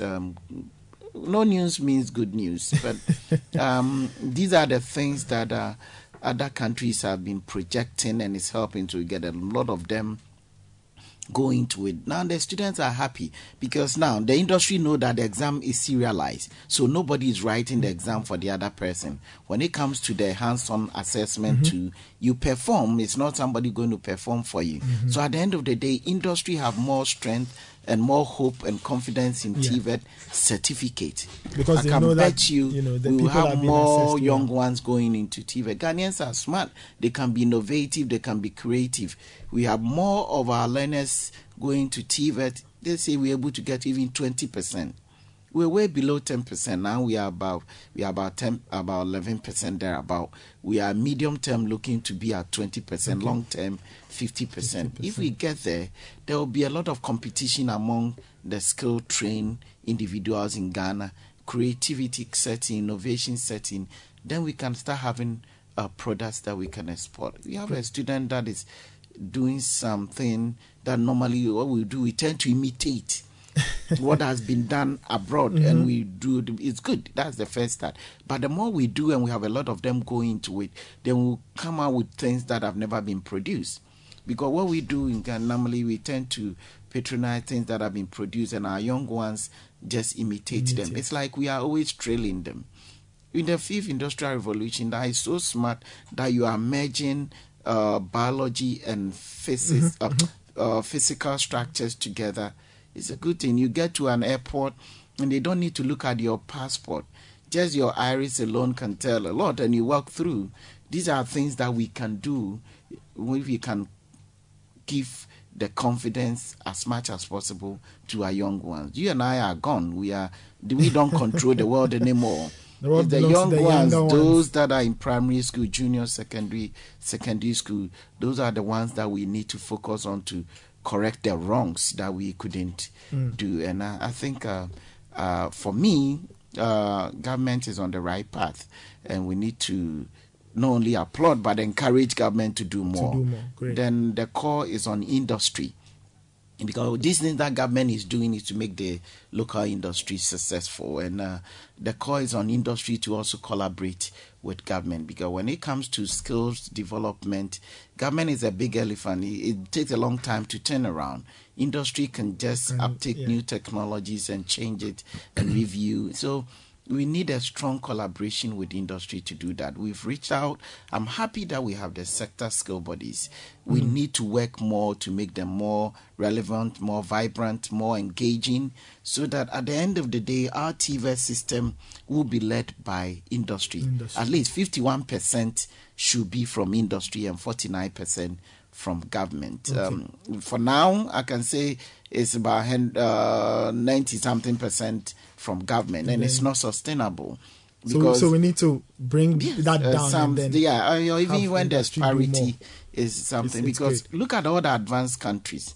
There's none that you can talk of that has done well with skill development, with human capital development, and is doing well economically, that the industry is not fully engaged and supporting skill training. It's only in Ghana that government is doing everything. And we always complain, and I know there's issues got to do with taxes, issue got to do with balancing your books and all that. But chicken and egg situation, we have to have a breaking point to say that, yes, government has done this. We as industry wants to meet him here halfway and find a solution. Because no matter how good you are, I know you are doing very well, you're doing fantastic, but you are not doing well because of the four walls. You are doing well because of the human capital in here.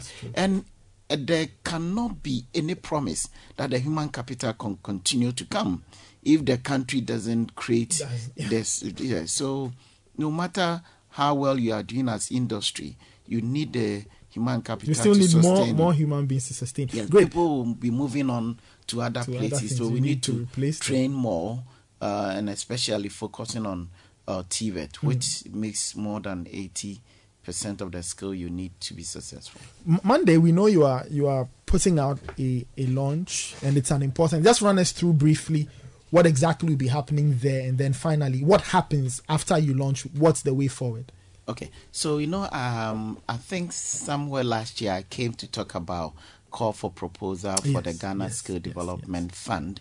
It's part of the 5-year strategic plan and government's commitment to transform TVET and to provide skills for industry. And we decided not to do the official launch, but we start off to see how it's going to work with the system. It's a rigorous and thorough exercise because that is a lot of money. Almost $60 million US government has committed to support skill development and a dedicated fund. We don't just want to give it out and not have any returns on investment for government and to employ people, get people employed. One of the biggest headaches for government is to make sure that they create the enabling environment for industry to employ. So the Skill Development Fund is to support industry gaps with skill provision. Okay. And I'm happy to say that almost 111 entities or enterprises or associations have been fully approved and they've signed contract. So this time we are launching something that we have already implemented it. We don't just want to implement. Sometimes you launch something and you don't implement. You so really this time you come there and you can speak to people that have signed a contract, and not just only signed contract, but they have received funds and implementation is ongoing. And we are also monitoring and evaluating whatever is being done. So on the 17th of July at the UPS auditorium, we'll be doing the official launching of the fund and to also put out the second call for proposal. Okay. We're expecting the second call for proposal to be on the 1st of August this year. And we believe that is going to produce the outcomes that we are looking for. We expect that not less than 42,000 plus jobs will be created under this Ghana Skill Development Fund. Wonderful. Thank you so much. I had Dr. Fred Chiasamoah in the studio with me. He's the Director General at the Commission for TVET. Very, very interesting stuff. So Monday, there's a launch at the UPSA from 10. The Education Minister will be there. So, make it there and see the great things that are happening. Doc, thank you so much for your time. Wish you the very best. Wish you the very best. Still listening to the City Breakfast Show. Take some of your comments on 0549 986 996 right after this very short break. This is the City Breakfast Show, the city's biggest conversation. Unleashing the power of relevant radio. This is City 97.3. Are we sure? Are we sure? Yeah.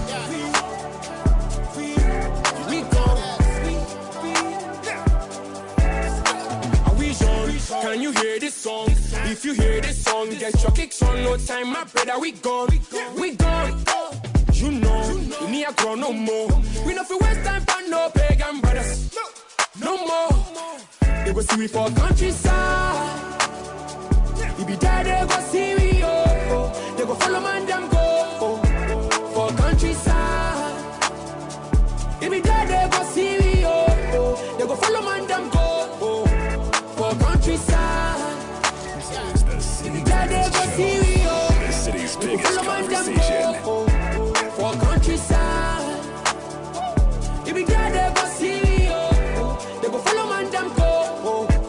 For countryside. time, no the wait for nobody with the far corner. I went to what years with the waste time. Everybody get your own blessing. I touch my nasu will be asked, so why you the hate man? By the time I'm with you, so better when I be do I'm on my Tema and about me baseline. People say me you hint me chinko, so I'm go through I'm in the daytime. If it's a modern, what the love eh? Eating I'm a fam, I know the call back. I feel like me who's a fame, no be all that. So who check me back, everybody go fall back. So when the good time comes, I the money pile up for the countryside. If you don't wanna go see the people, we stack on the ride inside. They go see we for countryside. Oh. If you die, they go see we oh, oh. They go follow man, them go oh. For countryside. For the countryside. If you die, they go see we oh, oh. They go follow man, them go oh. For countryside. Oh. If you die, they go see we oh, they go follow man, them go oh. For countryside. If you die, they go see. Follow man, them go for countryside. If I think about the place where I came from and all the things that I've been through, it's kind of 9:52. Music coming from Sarkodie and Black Sheriff. Call this one Countryside. Don't choke. Every time I hear this song, my mind takes me back to that. When you're feeling like the world is a game. Video of a police function where the police people are jamming to this song. Shout out to the police DJ. Also, don't stop. As soon as he dropped it, there was utter chaos when you go 10 times more and pandemonium. I couldn't believe it. I'll send you that video. I have it somewhere in my things. Prominent police people jumping to countryside, Charlie. They've thrown off on No. I still listen to the city. No, Charlie, Chief Dampari, I greet you. Big man too, man. Charlie, some of the big men in the play, and of course, Dr. Dampari wasn't there, but in the video they were very prominent police. No, jamming, join themselves. I shout out to the police. I forgot his name. Is it DJ Vino? I can't seem to remember the name. In that spirit, you know, I remember the likes of Akrofie, DCOP Akrofie, CMU of old. Tete Yohonu Rose Bio Atinga.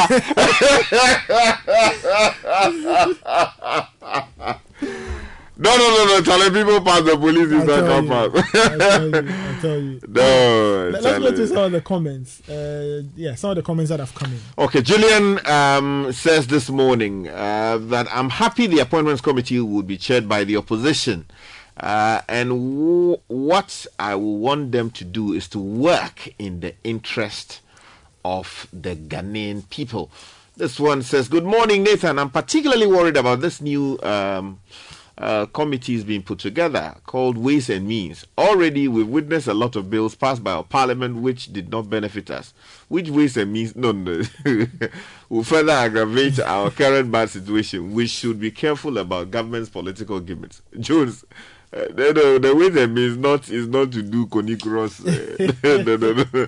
No, it's actually to be supervising generally. I don't want to use the super, like monitoring and evaluating the work. So maybe they should have given it a different name.